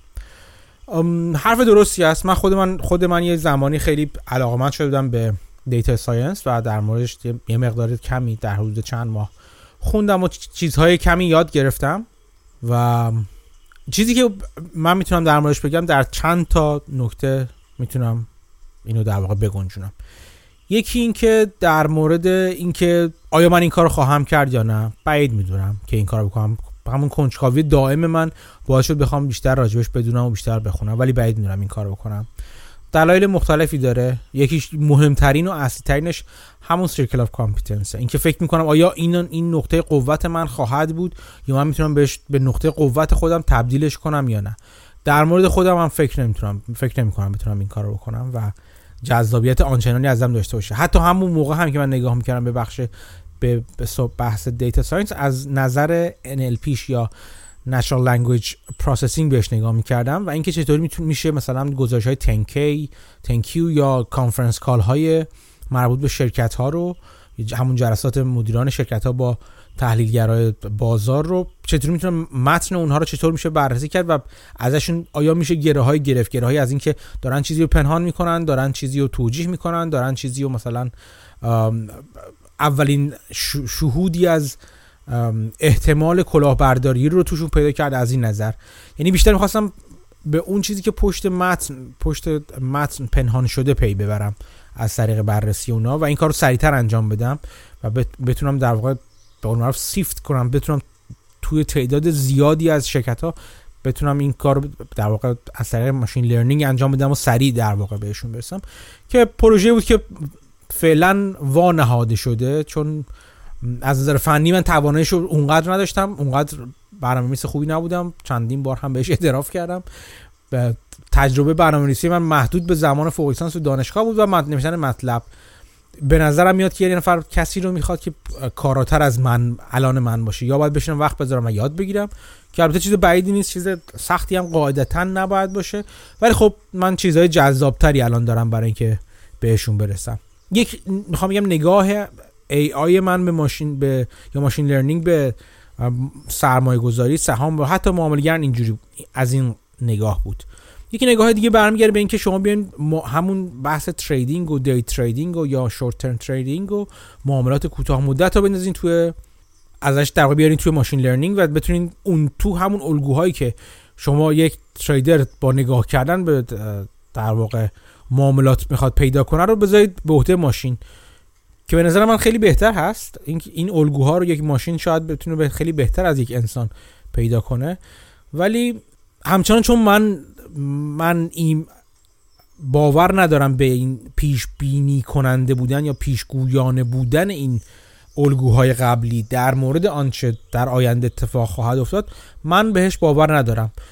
پلتفرم‌های خیلی زیادی هستش که از این نظر دارن کار میکنن روش، پلتفرم‌های مثل کوانتوپیان که با بی روی بیس پایتون نوشت، روی بیس پایتون هست و هزاران نفر دارن همین چیزها رو روش امتحان میکنن و اصلا مسابقه برگزار میکنن توش و اینکه استراتژیای برتر رو ممکنه بخرن ازشون و غیره و غیره. دوستان دوری از من بودن که این کار مدتی تو کوانتوپیان مشغول بودن. تا اینجا که من میدونم به نتیجه های خیلی درخشان و معرکه‌ای نرسیدن، ولی خب احتمالاً همچنان هست، چون یکی چند تا یک نفر از این دوستان اصلا یه زمانی برای استن برای یک یکی از زیر شاخه های صندوق استنلی درانکمیلر کار کرد. من خیلی وارد کاراش نشدم که ببینم چقدر واقعا موفق بود وقتی که تو کوانتوپیان مشغول بود، ولی الان اون کارو نمیکنه، الان داره کار دیگه میکنه. خلاصه یه موقع رفت برای برای شرکت ویفر کار کردن، همچنان دیتا ساینتیسته ولی کارهای دیگه داره میکنه این آدم و تو بازار به کار خودش ادامه نداد. ممکن این ادامه ندادن به دلیل عدم امکانش نبوده باشه، ولی من خبر ندارم. خیلی وقت هستش که در واقع از این دوست قدیمی خبری ندارم و نمیدونم داره چیکار میکنه. یکی نگاه هم اینجوری هست از من در رابطه با دارک پول ها پرسیدن که آیا میشه به اینا دسترسی داشت، به معاملات اینا دسترسی داشت، چجوری میشه اینا رو از اینا معاملات از اینا سود برد. من به شخصه فکر نمی کنم بشه یک سرمایه‌گذار خرد مثل من، حتی با تو... اگر توانایی‌های کدینگ و توانایی بالایی داشته باشم، بتونم از این معاملات سود ببرم، مخصوصا که خیلی از این معاملات معاملات معاملات اچ اف تی هستن، های فریکوئنسی تریدینگ هستن. اینکه حالا رفته یک, یک دارک پولی رفته یک تر... دارک پول ممکنه پشتش کارگزاری باشه، ممکنه پشتش یه صندوق باشه و خیلی چیزای دیگه. یعنی یک سری شما معاملاتی که می‌بینید توی یکی از این دارک پول‌ها انجام میشه، توی این کارگزاری انجام میشه، اصلا شما به فرض محال اینکه حرکت به سوی خرید و فروش یک سهام رو ببینید تو دنیای امروز به سادگی قبلا نیست. یعنی اگه پنجاه سال پیش می‌دیدید یه سهم داره خریداری میشه، میتونستید حدس‌های خوبی بزنید راجع به اینکه چرا این سهم داره خریداری میشه. الان اگه همچین چیزی رو ببینید لزوما نمیتونید برداشت خوبی داشته باشید. میتونید یک حدس‌های دوری بزنید، ولی این حدس‌های دور لزوما بیانگر چیز خاصی نمی... نمیتونن باشن. اینکه همین حجم معاملاتی یک سهم رفته بالا به من چیز خاصی نمیگه. به شما اگر میگه خب بسم الله. من واقعا تخصص من نیست، من هیچ هیچ گونه برگ برنده‌ای در این زمینه برای خودم نمیبینم، اون اجر رو نمیبینم و شاید این نقطه ضعف من باشه تا حد زیادی. ولی برخلاف خیلی از دوستان دیگه که خیلی راحت نظر میدن، من سعی میکنم راحت بگم نمیدونم. بنابراین شاید شما میتونید، من من بلد نیستم از این کار استفاده کنم. تا حالا هم به روال به روند و روش منطقی برای اینکه بتونم از اینها استفاده از این جور اطلاعات استفاده کنم نرسیدم. از اون طرف چیزی وجود داره به اسم اینسایدر تریدینگ که چرا اونجاها من برگ برنده‌ای برای خودم میبینم و اونم به اون یک نشونه اولیه و شروع یک ایده، نه نهایت یک ایده. یعنی چی؟ یعنی که در بازارهای آمریکای شمالی، مخصوصا آمریکا مخصوصا خیلی زیاد و خیلی واضح، بنای یک قوانینی شما معاملات داخلی های شرکت ها رو میبینید، اینکه سهام رو دارن میفروشن یا میخرن. توی سه تا پست متوالی توی ویرگول من قبلا راجبش فکر میکنم حتی مدیوم، سایت مدیوم راجبش توضیح دادم، در سه قسمت توضیح دادم که چه این چی هست، اینسایدر تریدینگ چی هست، که این مجازه که مجاز نیست و ازش چیا میشه فهمید حدودا. این معاملات با محدودیت های ثبت میشه. منظورم از محدودیت ها محدودیت های زمانی هست و محدودیت اینکه خیلی وقتا باید اتوماتیک باشن این معاملات. یعنی شما ممکنه یک معامله انجام بشه، تصمیم ارادی و خودآگاهانه و اون آگاهانه یک اون فرد اینسایدر، اون داخلی شرکت در اون لحظه برای خرید لزوما نبوده باشه. خیلی وقتا این شرط شرط پیش با پیش فرض‌های از پیش تعیین شده است. یعنی مثلا میگن که اگر قیمت سهام این شد، فروش این بود، بدهی این بود این بود یه سری شرایطی میذارن، مثل یه اسکرین یا مثل یه فیلتری که شما میذارید برای سهام، توش دنبال سهام میگردید، یه فیلتری میذارن اگر این بود اینقدر سهم بخر مثلا. خیلی وقتا روی پلن های مختلفی که دارن این خریدا انجام میشه و فروش ها انجام میشه، یا اصلا طرف یه بخشی از حقوقش رو، اینم یه سوال دیگه بودش، تو همون فرم چهار ها اعلام میشه. بله اعلام میشه وقتی طرف یک معامله سهام انجام میده. توی اونجا اگه یاد بگیرید کدهای معاملات فرم چهار رو بخونید، اونجا میتونید ببینید که تو کدوم کد هستش که فرد داره، تو زیرنویس ها در واقع نوت های اون فرم هستش که این توش نوشته آپشن سهامی بوده که بهش بهش داده شده رو فروخته، مثلا این قیمتش فرق داره، یا مثلا با قیمت صفر خریده به قیمت ده دلار که قیمت روز باشه باشه فروخته. اگر یاد بگیرید فرم چهار رو، معرفه به فرم چهار، فرم چهار رو بخونید، اونجا میتونید بفهمید که آیا فرد از جیبش پول گذاشته فور سهام رو خریده، یا یا سهامی که بهش دادن رو فروخته، یا یه سهام بهش مفت دادن به عنوان دستمزد دادن. اینا رو اونجا میتونید ببینید. جدا از اینکه تو مدارک پراکسی شرکت‌ها که تو پراکسی داکیومنتش یا پراکسی سیکشنش که تو تنکی یا تنکیو میاد، اونجا هم بیشتر راجع به به صورت کلی راجع به دستمزدها به صورت آپشن در قالب آپشن یا در قالب سهام یا آر اس یوز یا بهش میگن restricted stock units، واحدهای محدود سهام، اونجا باز توضیح داده میشه. میخوام بگم که روی این اینسایدر تریدینگ ها میشه تفسیر کرد به این صورت که یک, یک اولا که یه گفته معروفی داره که میگن اینسایدر اینسایدرها به هزار دلیل ممکنه سهامشون رو بفروشن، اگه واقعا بفروشن سهامی که نه که سهام دستمزدشون بفروشن را، یعنی سهامی که دارن رو بفروشن. طرف ممکنه خون پول لازم داشته باشه، میخواد خونه بخره، مثل مثل جف بزوس که تو آمازون یه مقدار از سهامشو فروخت، خونه فلان قدر گرون خرید، مثلا گرون ترین خونه آمریکا رو مثلا خرید، از این حرفا.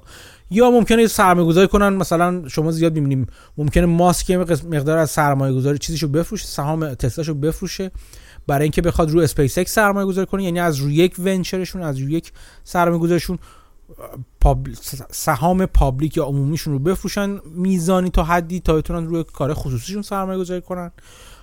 به هزار دلیل ممکنه بفروشن، این گفته اینو میگه، به هزار دلیل ممکنه داخلیه شرکت سهام اون شرکت رو بفروشن، ولی به یک دلیل اغلب میخرن سهامشون رو.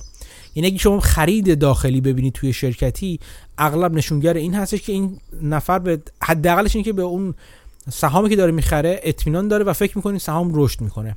و البته باید همیشه میزان خرید رو هم در نظر بگیرید. الان مثلا بعضی میتونید ببینید تو شرکتی مثل مثلا میگم تو شرکتی مثل تی پی ال Texas Pacific Land Trust که من قبلا کمی راجعش نوشته بودم تو حساب تو توییترم، یه شرکتی در واقع زمینهای نفتی رو اجاره میده و سهم خودش رو میگیره از اون فروش نفت یا از اون استخراج نفت و گاز. اونجا ممکنه ببینید که بله مثلا اینسایدرهای داخلی شرکت دارن میخرن، اوه هیجان زده بشین. بعد میرین میبینین که نه بیست تا خریدن، ده تا خریدن، پانزده تا سهم خریدن، خیلی نخریدن. یارو مثلا پول جیبش داره یه آروم آروم سهام شرکت رو میخره. اگه ترندی نبینید و یه دفعه باشه خب خیلی نمیتونید نتیجه بگیرید، ولی اگه ببینید ببینید که مثلا مدیر عامل شرکت نه تنها سهم شرکت رو میخره، سهم شرکت خودش رو داره میخره، بلکه به مقدار زیادی میخره و کلا مقدار زیادیش رو هم داره. یعنی اصلا میبینیم به اندازه دو سال حقوق خودش رو توی سهام خود اون شرکت سرمایه‌گذاری کرده. اینا نشونه های خوبی میتونه باشه. و اینکه ببینید تو چه قیمتی خریدن. اگه تو قیمتی خریدن که الان رفته پایینتر از اون قیمت و همچنان دارن میخرن، خب اینا نشونه های خوبیه دیگه. نشون میده که اون مدیر عامل که بهترین داخلی فرد شرکت هست و از سازوکار شرکت خبر داره، بر این باور هست که اون شرکت سهامش undervalued یا زیر قیمت یا ارزنده است، به قول عزیزانی که ایران ظاهرا این اصطلاح رو به کار میبرن. و این نشونه نشونه خوبه. یعنی اینسایدر تریدینگ با در نظر گرفتن شرایطی میتونه نشونه خوبی باشه و شروع یک ایده باشه و من این کار رو میکنم. یعنی به صورت دائم من سهام، یعنی معاملات داخلی رو مرور میکنم، شرکت هایی که زیر نظر گرفتمشون یا زیر نظر دارم مرور میکنم و از اون ازش ایده ممکنه بگیرم. و این ایده همجا متوقف نمیمونه، یعنی همچنان من باید برم اون دو دیلیجنس، اون تحقیقات خودم رو راجع به سهام انجام بدم، ببینم آیا این شرکت شرکت مورد علاقه من هست از نظر توان حسابداری، از نظر درآمدی، از هزار نظر دیگه، از نظر گاورننس یا اون شرکت داری و هزار مورد دیگه. آیا همچنان شرکت هستش که اون چک لیست من رو در واقع ارضا کنه یا نه؟ ولی میتونه یک نقطه شروع باشه. قسمت دیگه ای که میشه ازش ایده گرفت، چون ایده از جاهای مختلف میاد، این هم یک سوال دیگه بود که دارم در قالب همین جواب میدم. ایده های من از جاهای مختلف میاد. یکیش ممکنه اینسایدر تریدینگ باشه، یکیش ممکنه فرمای سیزده اف یا سیزده دی باشه مثلا، که چیا هستن؟ این فرم هایی هستن که هج فاند ها یا شرکت صندوق های سرمایه گذاری وقتی سهام شرکت رو میخرن و وقتی سهام بیش از پنج درصد رو میخرن یا سهام اصولا سهام میخرن توی بازار، باید توی کوارتر بعدی، تو چهل و پنج روز اول کوارتر بعدی اعلام کنن اینو رسما. سیزده اف شون باشه، فرم سیزده اف شون باشه. اگر بخوان اقدامی انجام بدن، یعنی پنج سهام خودشون به بالای پنج درصد برسونن و بعد از اون بخوان باید بگن که آیا قرار کار اکتیویستی انجام بدن، یعنی تغییری تو اون شرکت به عنوان سهامدار عمده ایجاد کنن یا نه، میرن سراغ فرم سیزده دی مثلا پر میکنن و انواع اقسام فرمای مختلف، یعنی ششصد هزار تا فرم داره اس ای سی یا سازمان اوراق و بورس بهادار آمریکا که هر کدومشون یک دلیلی دارن و یک قسمتی از چیزی که شما باید تو جعبه ابزار کاریتون داشته باشین که یاد بگیرید کدوم فرمو چجوری بخونید و این فرم ها رو اصولا چجوری بخونید. شاید تو اون دوره آنلاین که بذارم این قسمت دیگه برای چیز بیشتر به درد کسانی که تو آمریکای شمالی مخصوصا سرمایه گذاری میکنن یا بورس آمریکای شمالی سرمایه گذاری میکنن به درد اونها بخوره.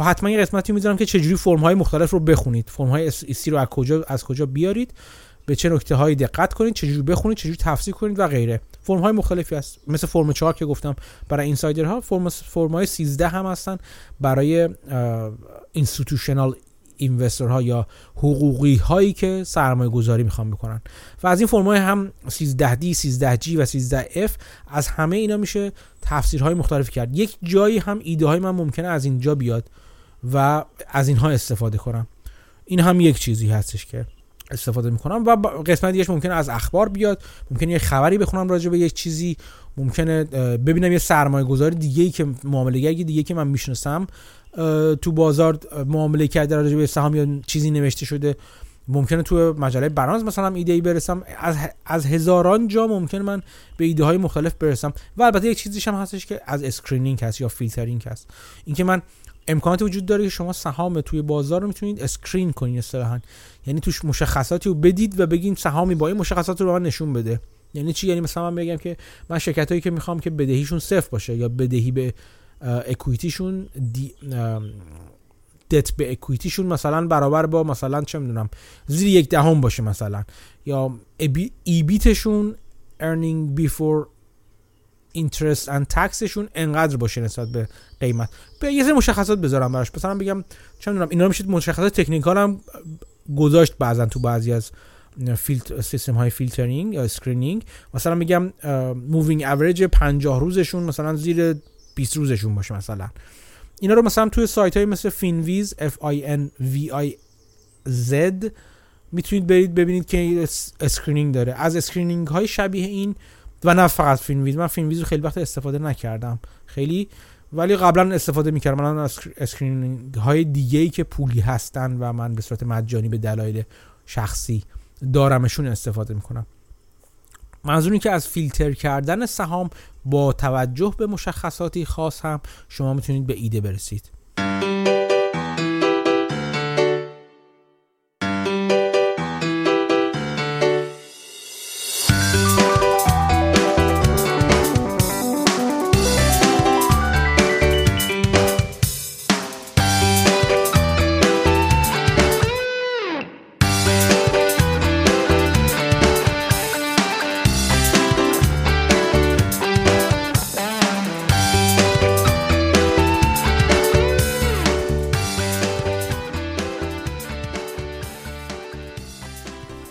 دوستان دیگه پرسیدن که اگر ایران بودی چه جوری شاید شاید کار می‌کردی، یا اگر به گذشته برمیگردی چه جوری کار می‌کردی.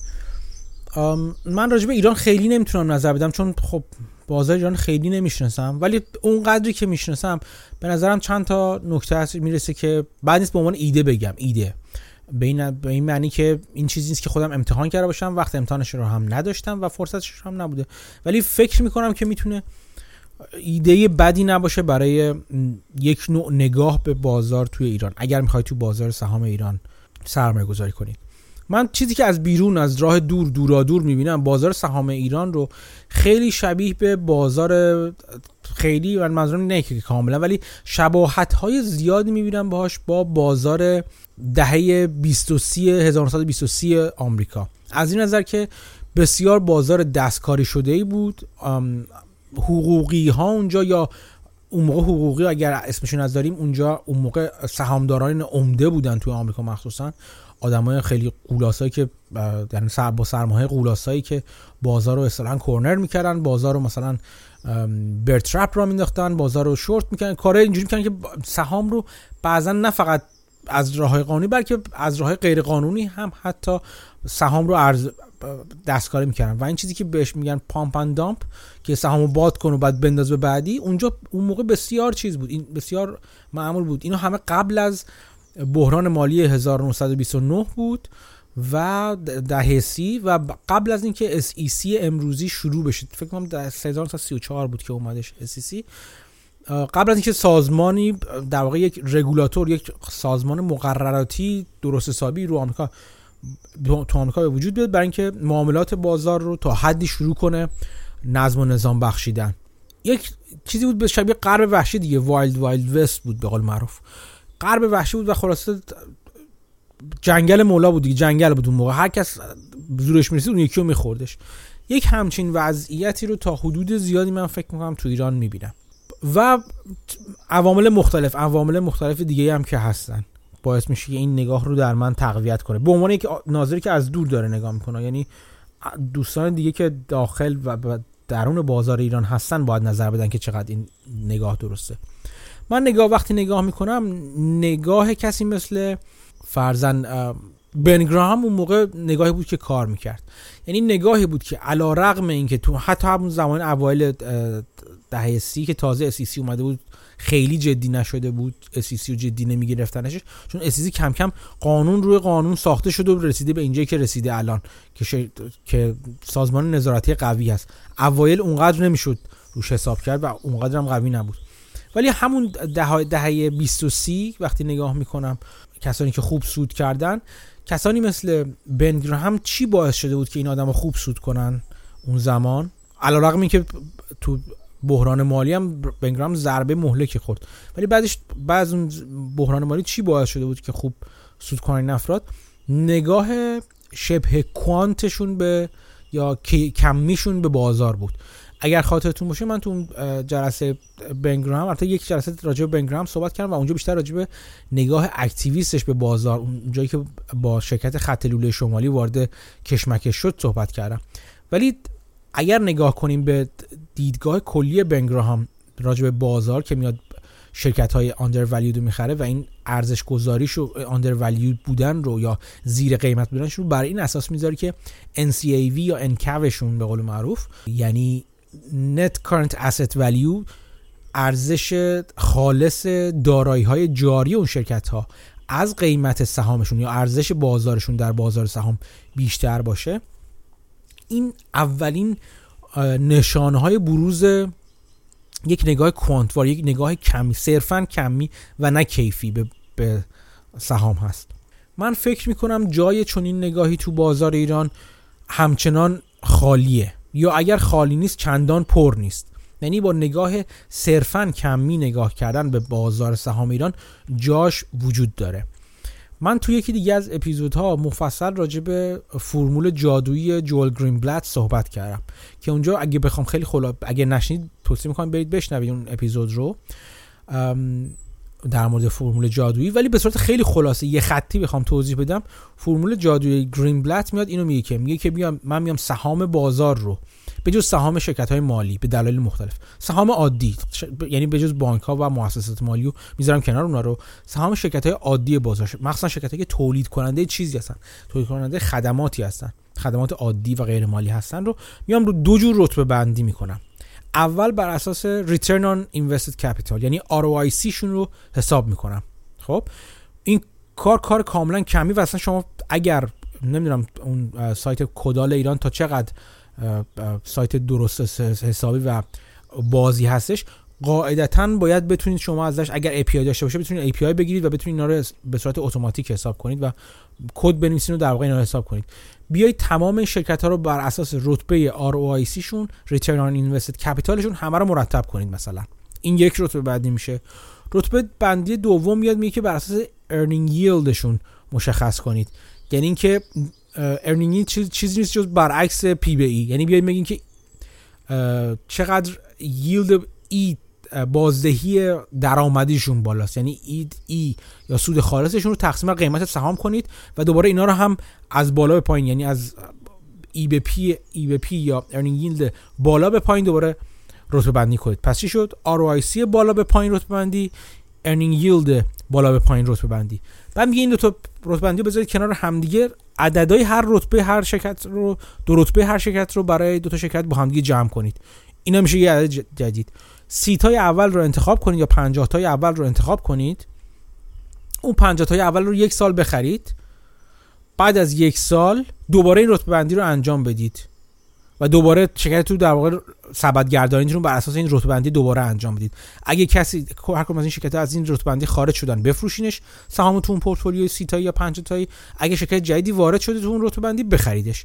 این کارو ادامه بدید برید جلو. حالا با یه سری در واقع تویکای یه سری نکات ریزی وجود داره توش که حالا خیلی نکات منهدم کننده ای نیست، البته نکات ریزی راجع به سبد گردونی و این جور چیزاست، ولی این نوع نگاه نگاه کاملا کوانتی کوانتیفاید یا کمی به بازار من جاش رو خالی میدونم و فکر میکنم توی اگر شرایط بازار الان بازار ایران یک بازار احساسی و بازار بادکن بنداز حساب کنیم، این نوع نگاه بی احساس صرفاً کمی میتونه کمک به این کنه که بازدهی خوبی بگیریم. چنان که میدونین این روش فرمول جادویی گرین بلات تو بازار آمریکای شمالی خیلی خوب جواب داد و هنوزم داره جواب میده، نه فکر کنین جواب نمیده، ممکنه تلاطم بالاتری داره این نوع نگاه‌ها، یعنی وقتی بازار میفته این این نگاه هم شدیدتر میفته پایین، یعنی این این پورتفولیو هم افته شدیدتری داره، ولی در بلند مدت در مثلا ده سال پانزده سال کاملا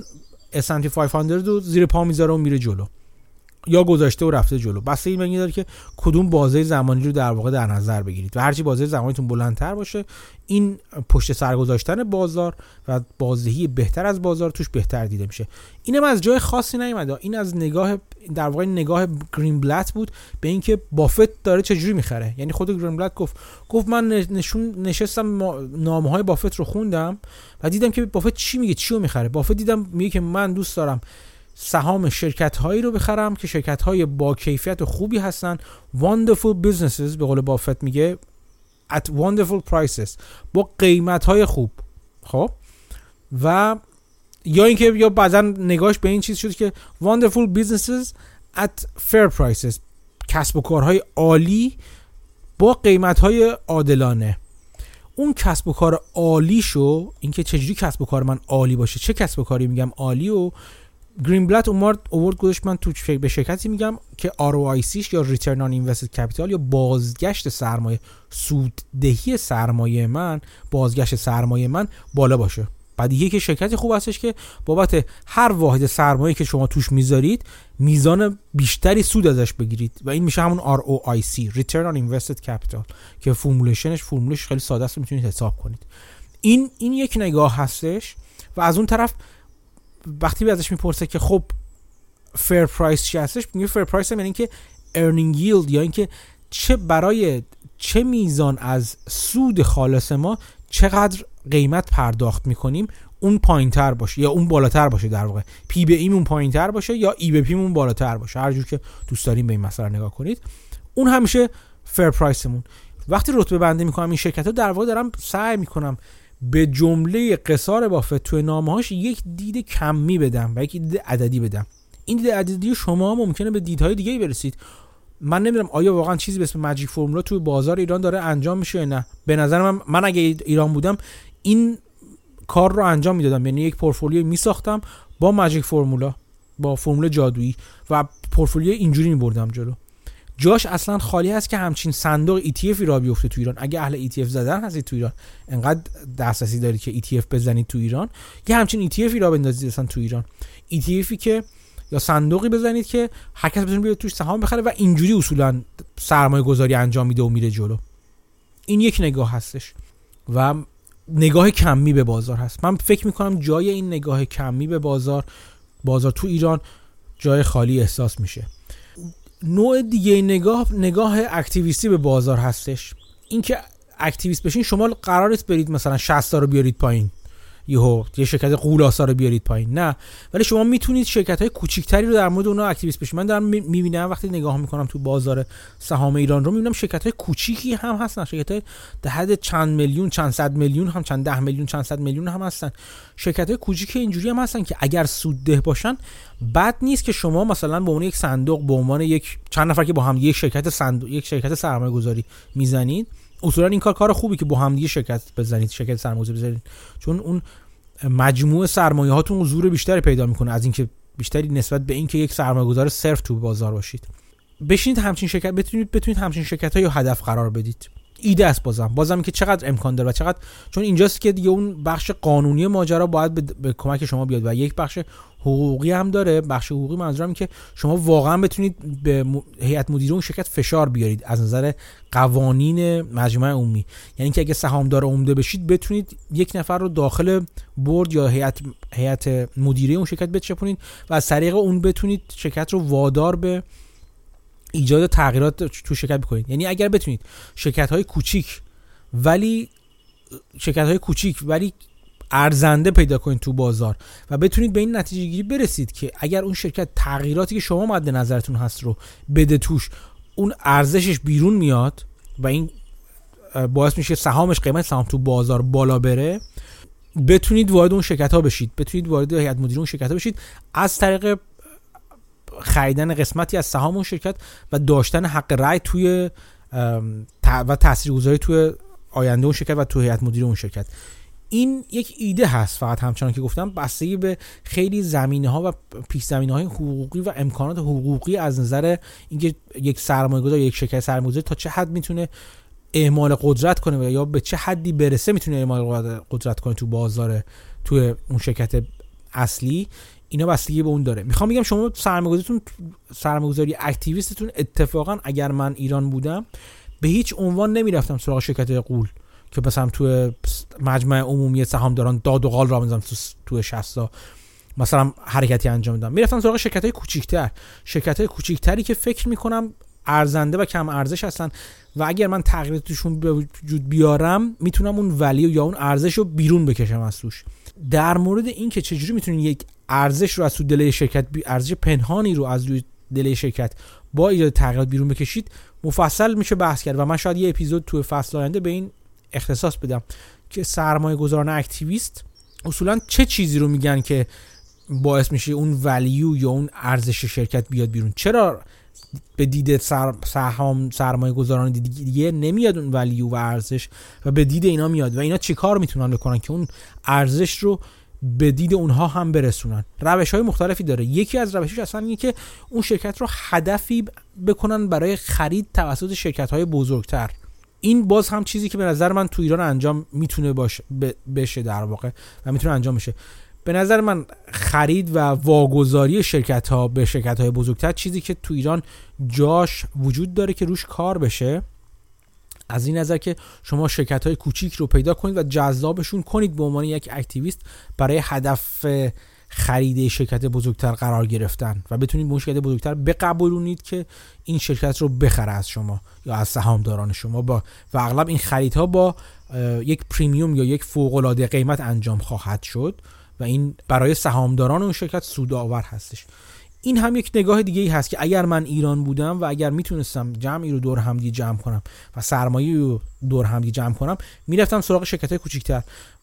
سرمایه‌گذاران بسیار بزرگی تو دنیا، چه در زمان همون غرب وحشی بودن بازار سهام آمریکا، چه همین امروز، بودن که سرمایه‌گذاران کوچیکی بودن در واقع و سراغ شرکت‌های کوچیکی رفتن، ولی با همین روش اکتیویست بودن تونستن نگاه‌ها رو برگردونن و علاوه بر این که سود خوبی رو از آن خودشون کنن، بلکه بتونن اسمی هم برای خودشون در کنن. یعنی شما اگه فرضاً یه صندوق اکتیویست تو ایران را بندازید و بتونید، اینا همش اگره دیگه، و بتونید مثلا شرکت کوچیکی رو بخرید و سهامشون رو ببرید بالا، مطمئن باشید اسم در میکنید تو بازار ایران. و حالا میتونید میتونید این نگاه رو داشته باشین که اولا ای یو ام یا اون asset under management، اون سرمایه‌ای که میاد تو شرکت شما، تو صندوق شما بالاتر میره و از اینجا شما پولدارتر میشین خود به خود و کلا قدرتتون زیادتر میشه، قدرتتون به عنوان صندوق برای هدف قرار دادن شرکت بعدی بزرگ زیادتر میشه. و نکته دوم این که همین که شما وارد یک سهمش، اگه بتونید یک رپیوتیشن و یک سابقه از سه تا چهار تا پنج شرکت اینجوری انجام بدید، همین که شما فلان سهام رو شروع کنین خریدن، سیگنالی به بازار که اینا دوباره دارن میرن سراغ شرکت دیگه هدف قرار بدن و این میره بالاتر. و این چیزی هست که در مورد خیلی از سهامداران اکتیویست اتفاق میفته. اکتیویست‌های بسیار موفق وقتی سراغ شرکت میرن، نمونهشو در مورد دنلوب گفتم من چند وقت پیش تو حساب توییتری، که وقتی رفت سراغ همین اخیراً وقتی رفت سراغ شرکت دیزنی، همین که دیز به دیزنی نامه نوشت و دیزنی یک ازش از دیزنی خواستش که بیشتر از این که بخواد روی پارک ها و روی فرانچایز عادی خودش، روی روی به خدمت شما عرض کنم که دیویدند دادن اصلا بخواد سرمایه‌گذاری کنه، اینکه سود سود نقدی به سهامدار برگردونه، بهتر اون سود نقدی رو نگه داره و روی استریمینگ یا ت... یا گسترش شبکه دیزنی پلاس، شبکه آنلاین دیزنی پلاس سرمایه گذاری کنه. و دیزنی هم گفت آره حرف خوبیه و ما اینو بررسی می‌کنیم. همین رفت و برگشت تو نامه‌نگاری باعث شد سهام دیزنی یهو ده درصد بکشه بالا، پنج درصد بکشه بالا. ها این این اتفاق اتفاقی که امروز برای دنلو افتاد که صندوق Third Point اسمش Third Point چند میلیارد دلاری داره اداره میکنه، ولی دنلو با سه و سه دهم میلیون دلار شروع کرد که خودش سیصد هزار دلار توش گذاشته بود. دهه هشتاد وقتی دنلو شروع کردش و Third Point رو تست تا تأسیس کرد و در واقع راه انداخت، کل سرمایه این شرکت که الان میلیاردی زیر دستشه سه و سه دهم میلیون دلار بود، به اندازه قیمت یه خونه خوب، دو تا خونه خوب توی آم... توی کانادا الان میشه تقریبا. خب میخوام بگم با یه جای کوچیک شروع کرد، ولی از همون اول شروع کرد اکتیویست بودن رو شروع کرد. در مورد شرکت غذای حیوانات خانگی بود فکر میکنم، فکر کنم اسمش اگری برند بودش، که این داستان بسیار هیجان انگیز و جالبی هم داره که توی اون اپیزود مربوط به اکتیویست‌ها در موردش با شما صحبت خواهم کرد. میخوام بگم که از جایش کوچیک شروع کردن، ولی همین که تونست اولی و دومی رو زیر بکشه، زیر خود بگیر، زیر زیر بکشه، از این نظر که هیئت مدیره رو مجبور به اعمال تغییرات بکنه. شرکت کوچیک بودش در واقع. ببینید که با سه و سه دهم مگه چقدر شرکت میتونه کل شرکت باشه که بره سراغش؟ شرکت کوچیکی رو هدف قرار داد. ولی انتخاب هوشمندانه هدف، چه در مورد اینکه زورش برسه تغییر رو انجام بده، چه در موردی که اون تغییری که انجام بده نتیجه خوبی داشته باشه، هر دوی این دوتا با هم دیگه و آدم هوشمندی مثل دنلوپ باعث شد که Third Point از یه شرکت صندوق سه و سه دهم میلیون دلاری الان تبدیل بشه به یه شرکت چقدر چند چند میلیارد دلار زیر دستش هست. بله الان نگاه کنم هفت خورده میلیارد زیر دست آقای دنلوپ هست امروز. و این تو دهه هشتاد، یعنی سی سال پیش، با سی سال پیش بیشتر میشه، چهل سال پیش تقریبا، با سه میلیون دلار شروع کرده، الان هفت میلیارد دلار زیر دستشه. این این هم یه راه دیگه هستش که فکر میکنم اگر من ایران بودم و اگر قرار بود تو بازار ایران کار کنم، این روش رو هم در نظر میگیرم، بسته به اینکه چقدر بتونم در واقع امکانات جمع کنم دور خودم. پس دو روش کوانتیفیکیشن، کوانتیفاید در واقع، کوانتوار یا کمی، بررسی کمی سهام، و همینطور روش اکتیویست بودن. فکر میکنم که اگر هوشمندانه اجرا بشن، هر دو اینها باید هوشمندانه البته اجرا بشن و قلق داره و باید روش کار بشه، ولی فکر میکنم که بتونین بازگشت های خوبی بگیرین، چنان که افرادی که در اون بازار غرب وحشیوار شروع کردن با این روش ها تونستن بازگشت های خوب بگیرن و در واقع سودهای خوبی ببرن.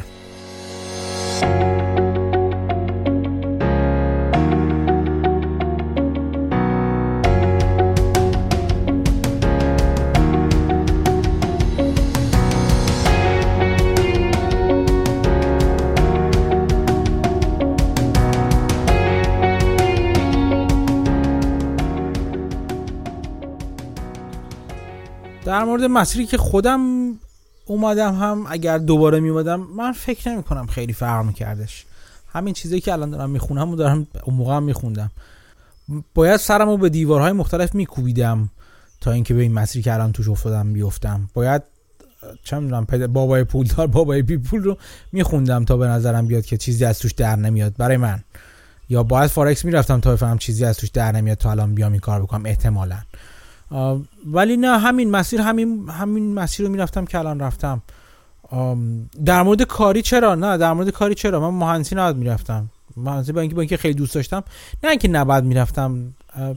اینجوری بگم که مهندسی اونقدر هیجان انگیز نبود برای من که مهندسی رفتم. مهندسی برای من, برای من یک جور کسب و کار خانوادگی بود که پشت خانوادگی ما مهندس بودن، همه تو خانواده ما، و علاقه من علاقه منم از اون نظر بود. هرچند تو مهندسی نمیتونم بگم خیلی شاخ بودم و خیلی خوب بودم و اینا، نه، ولی خوب بود، بد نبود، اینجوری نبود که مهندس بدی باشم یا مثلا چیزی از ازم در نیاد.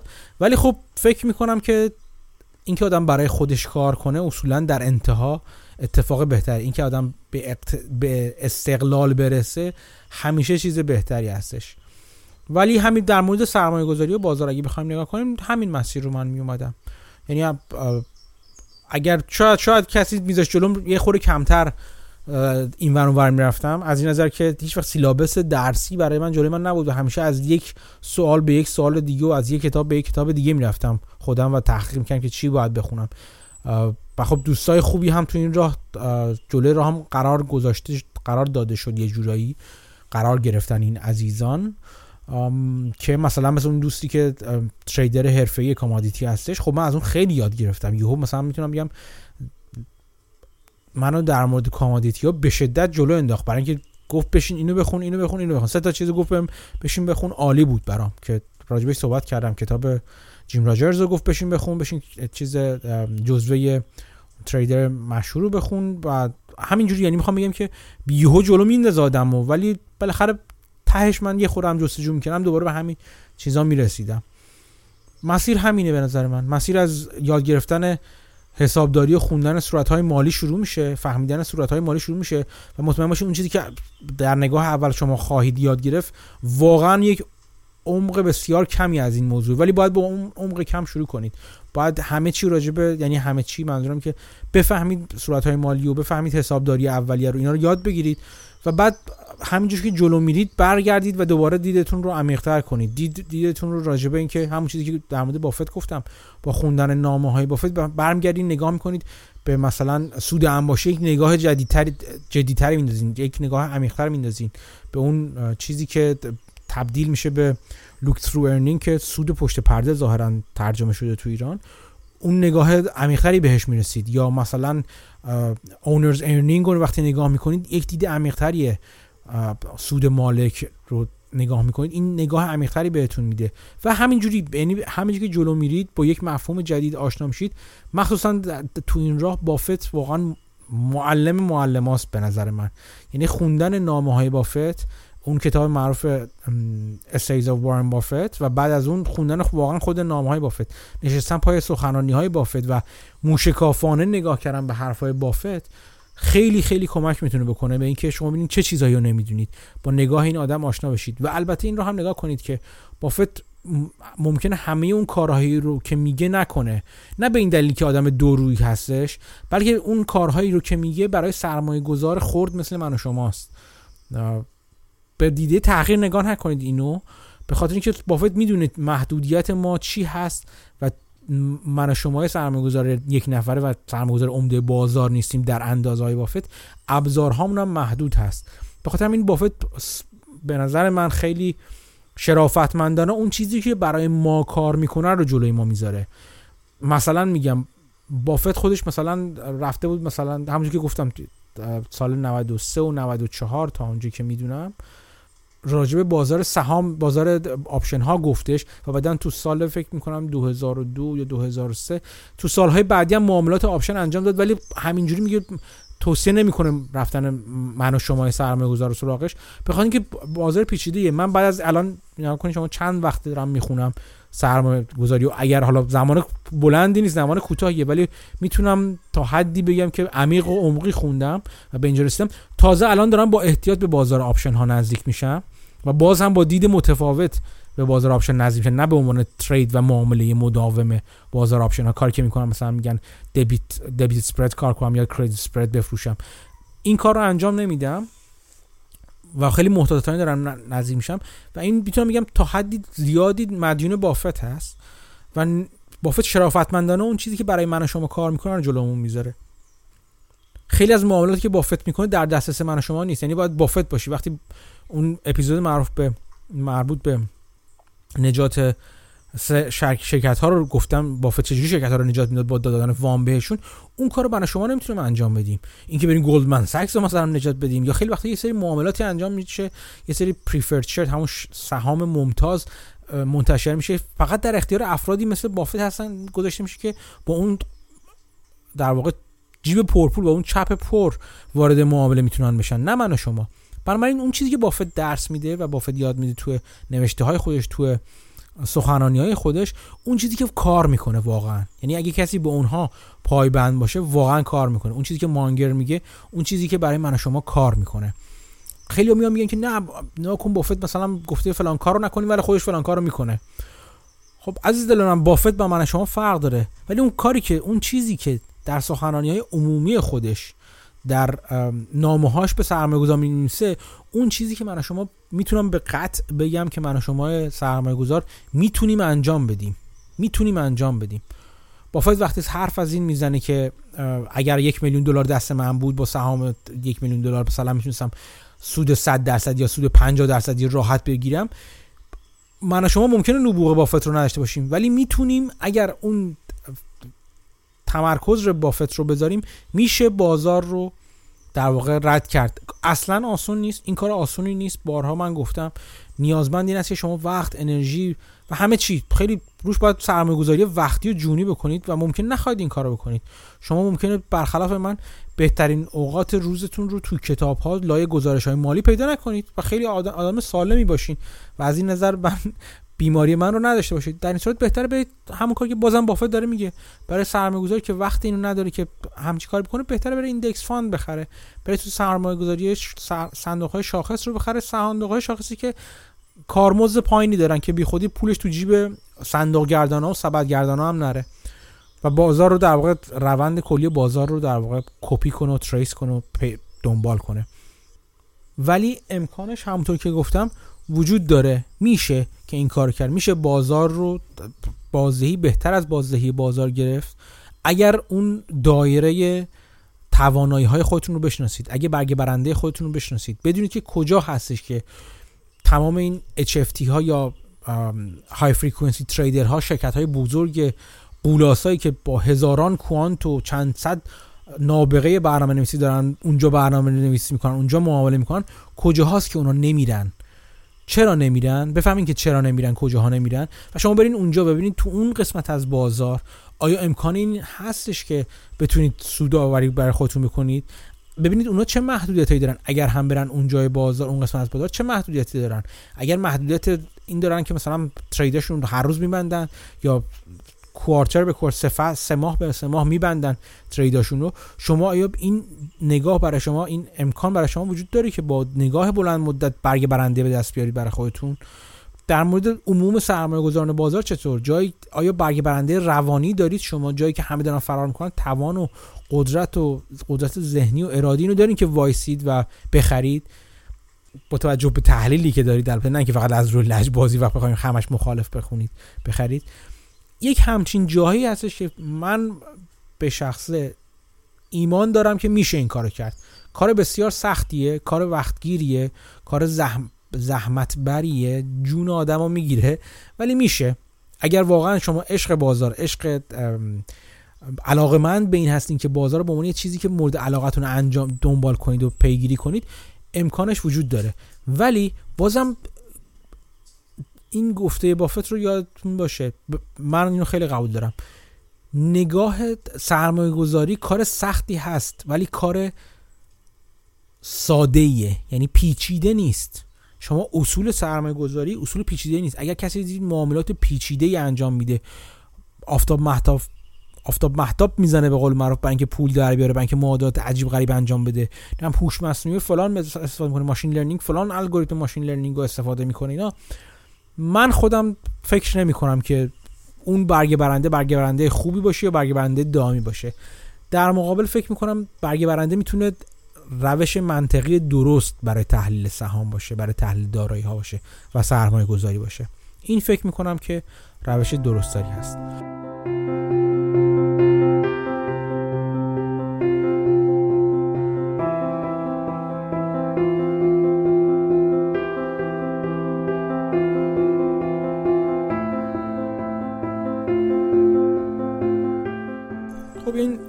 اپیزود دیگه من وراجی رو حرف زدن رو دیگه واقعا شورشو در آوردم. عذر میخوام ازتون که سرتون رو زیادتر از حد معمول، هم حتی بیشتر از حد معمول درد آوردم.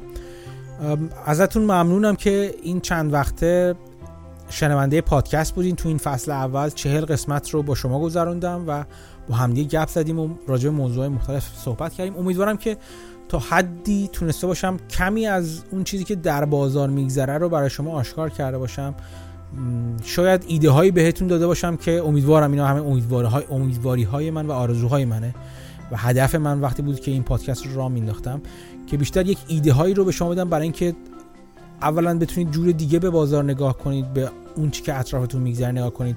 دوم من کنجکاوتون کنم که برید بیشتر یاد بگیرید. امیدوارم که بیشتر رفته باشید و یاد گرفته باشید و مطالعه کرده باشید و خونده باشید و کنجکاوتر شده باشید.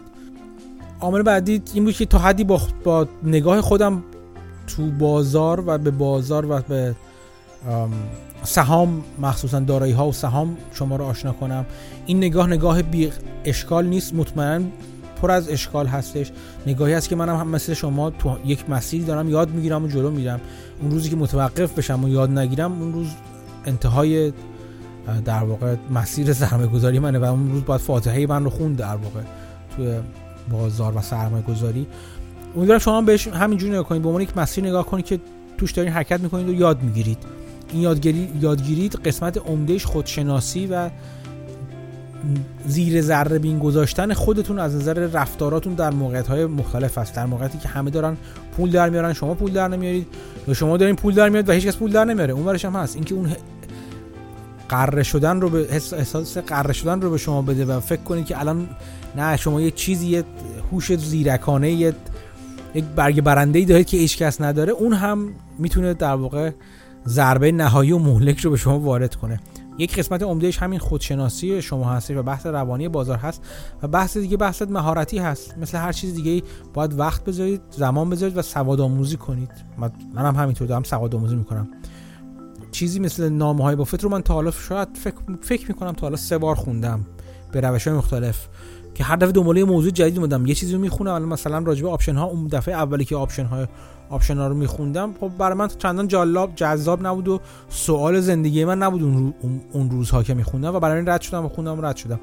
الان وقتی دارم برگشتم دارم نگاه میکنم، نامه های بافت رو میخونم یا فیلم های سخنرانی های بافت رو مرور میکنم یا سخنرانی تو مجمع و سوال جوابای تو مجمع برکشایر رو مرور میکنم، همه به این قصد به این قسم قصد که سواد و بینش و دانش خودم رو در این زمینه عمیق‌تر و عمیق‌تر کنم و ببینم ببینم یکی از در واقع میتونم میتونم بگم بهترین سرمایه‌گذار تاریخ دنیا چجوری داره چجوری نگاه می‌کرده به بازار. و حتی بعضی وقت جالب نیست که تغییر نگاه بافت رو هم میشه دید تو این تو این سالها و میشه دید که بافت چطور چطوری مسیر خودش رو طی کرده.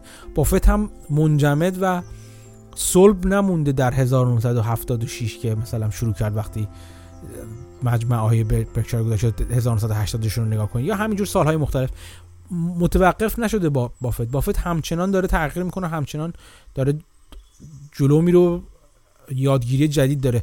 معامله بسیار سودآور اپلش که واقعا به نظر من چیزی که راجبش کمتر صحبت میشه، چند برابر کرد سهام اپل. در واقع سهام اپل چند برابر شد وقتی بافت خرید و بافت یه جورایی تو کف خرید در واقع.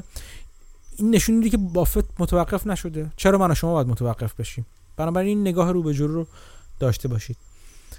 تشکر ویژه لازم هستش به تمام کسانی که تو این مدت همراه پادکست بودن، از نظر حمایت‌های مالی پادکست و حمایت کردن از خیریه‌های مختلف.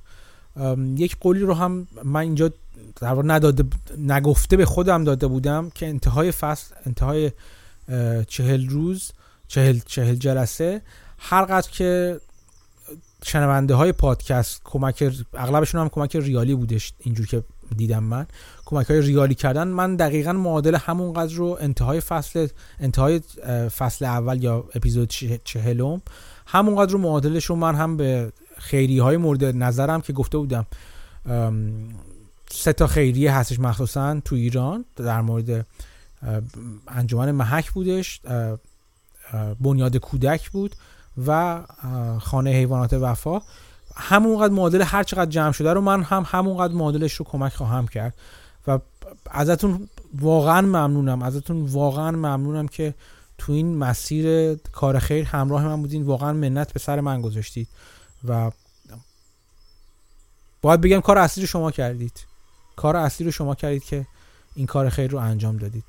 باز هم ممنونم از شما که حمایت مالی کردید. امیدوارم که وقتی فصل دوم پادکست رو شروع کنم باز هم همراه من باشید.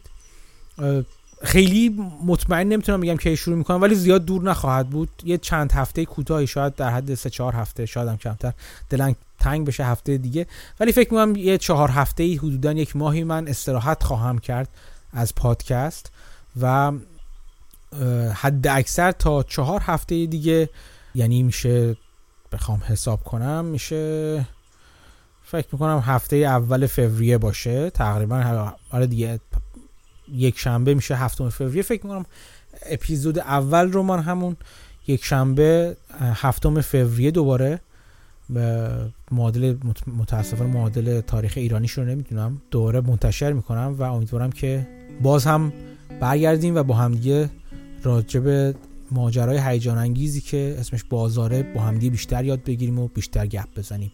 شاید تغییرات دیگه ای هم بدم توی ساختار پادکست از این نظر که چندین بار دوستان به من گفته بودن که اون بخش خبر رو بذار، شاید اون کار رو انجام بدم. شاید یه هفته در میون خبر و تحلیل باشه، خبر باشه، هفته بعد آم... مثلا مباحث آموزشی مانند باشه، یا شاید یک تم رو دنبال کنم تو چند تا اپیزود پشت سر هم دیگه، چیزی که شبیه آپشن ها این بار انجام دادم، یعنی توی دو سه تا اپیزود پشت سر هم دیگه راجع به آپشن ها حرف زدم.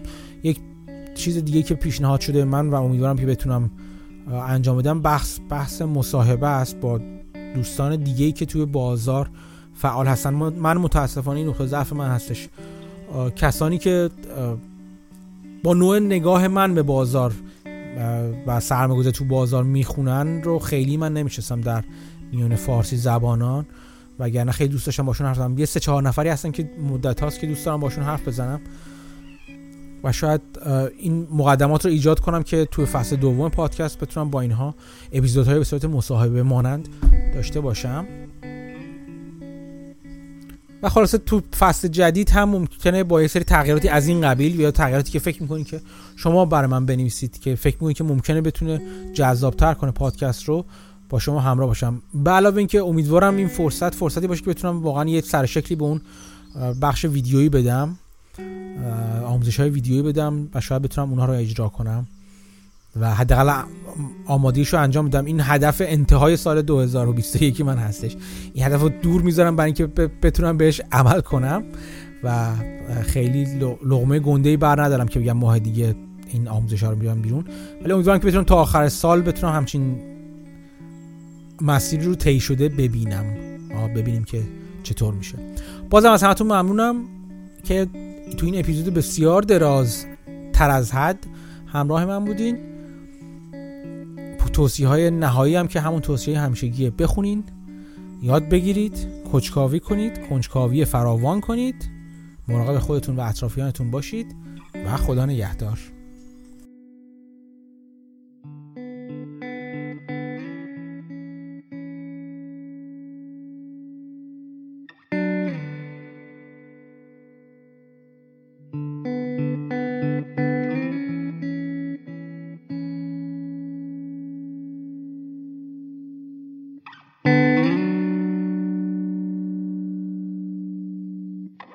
Thank you.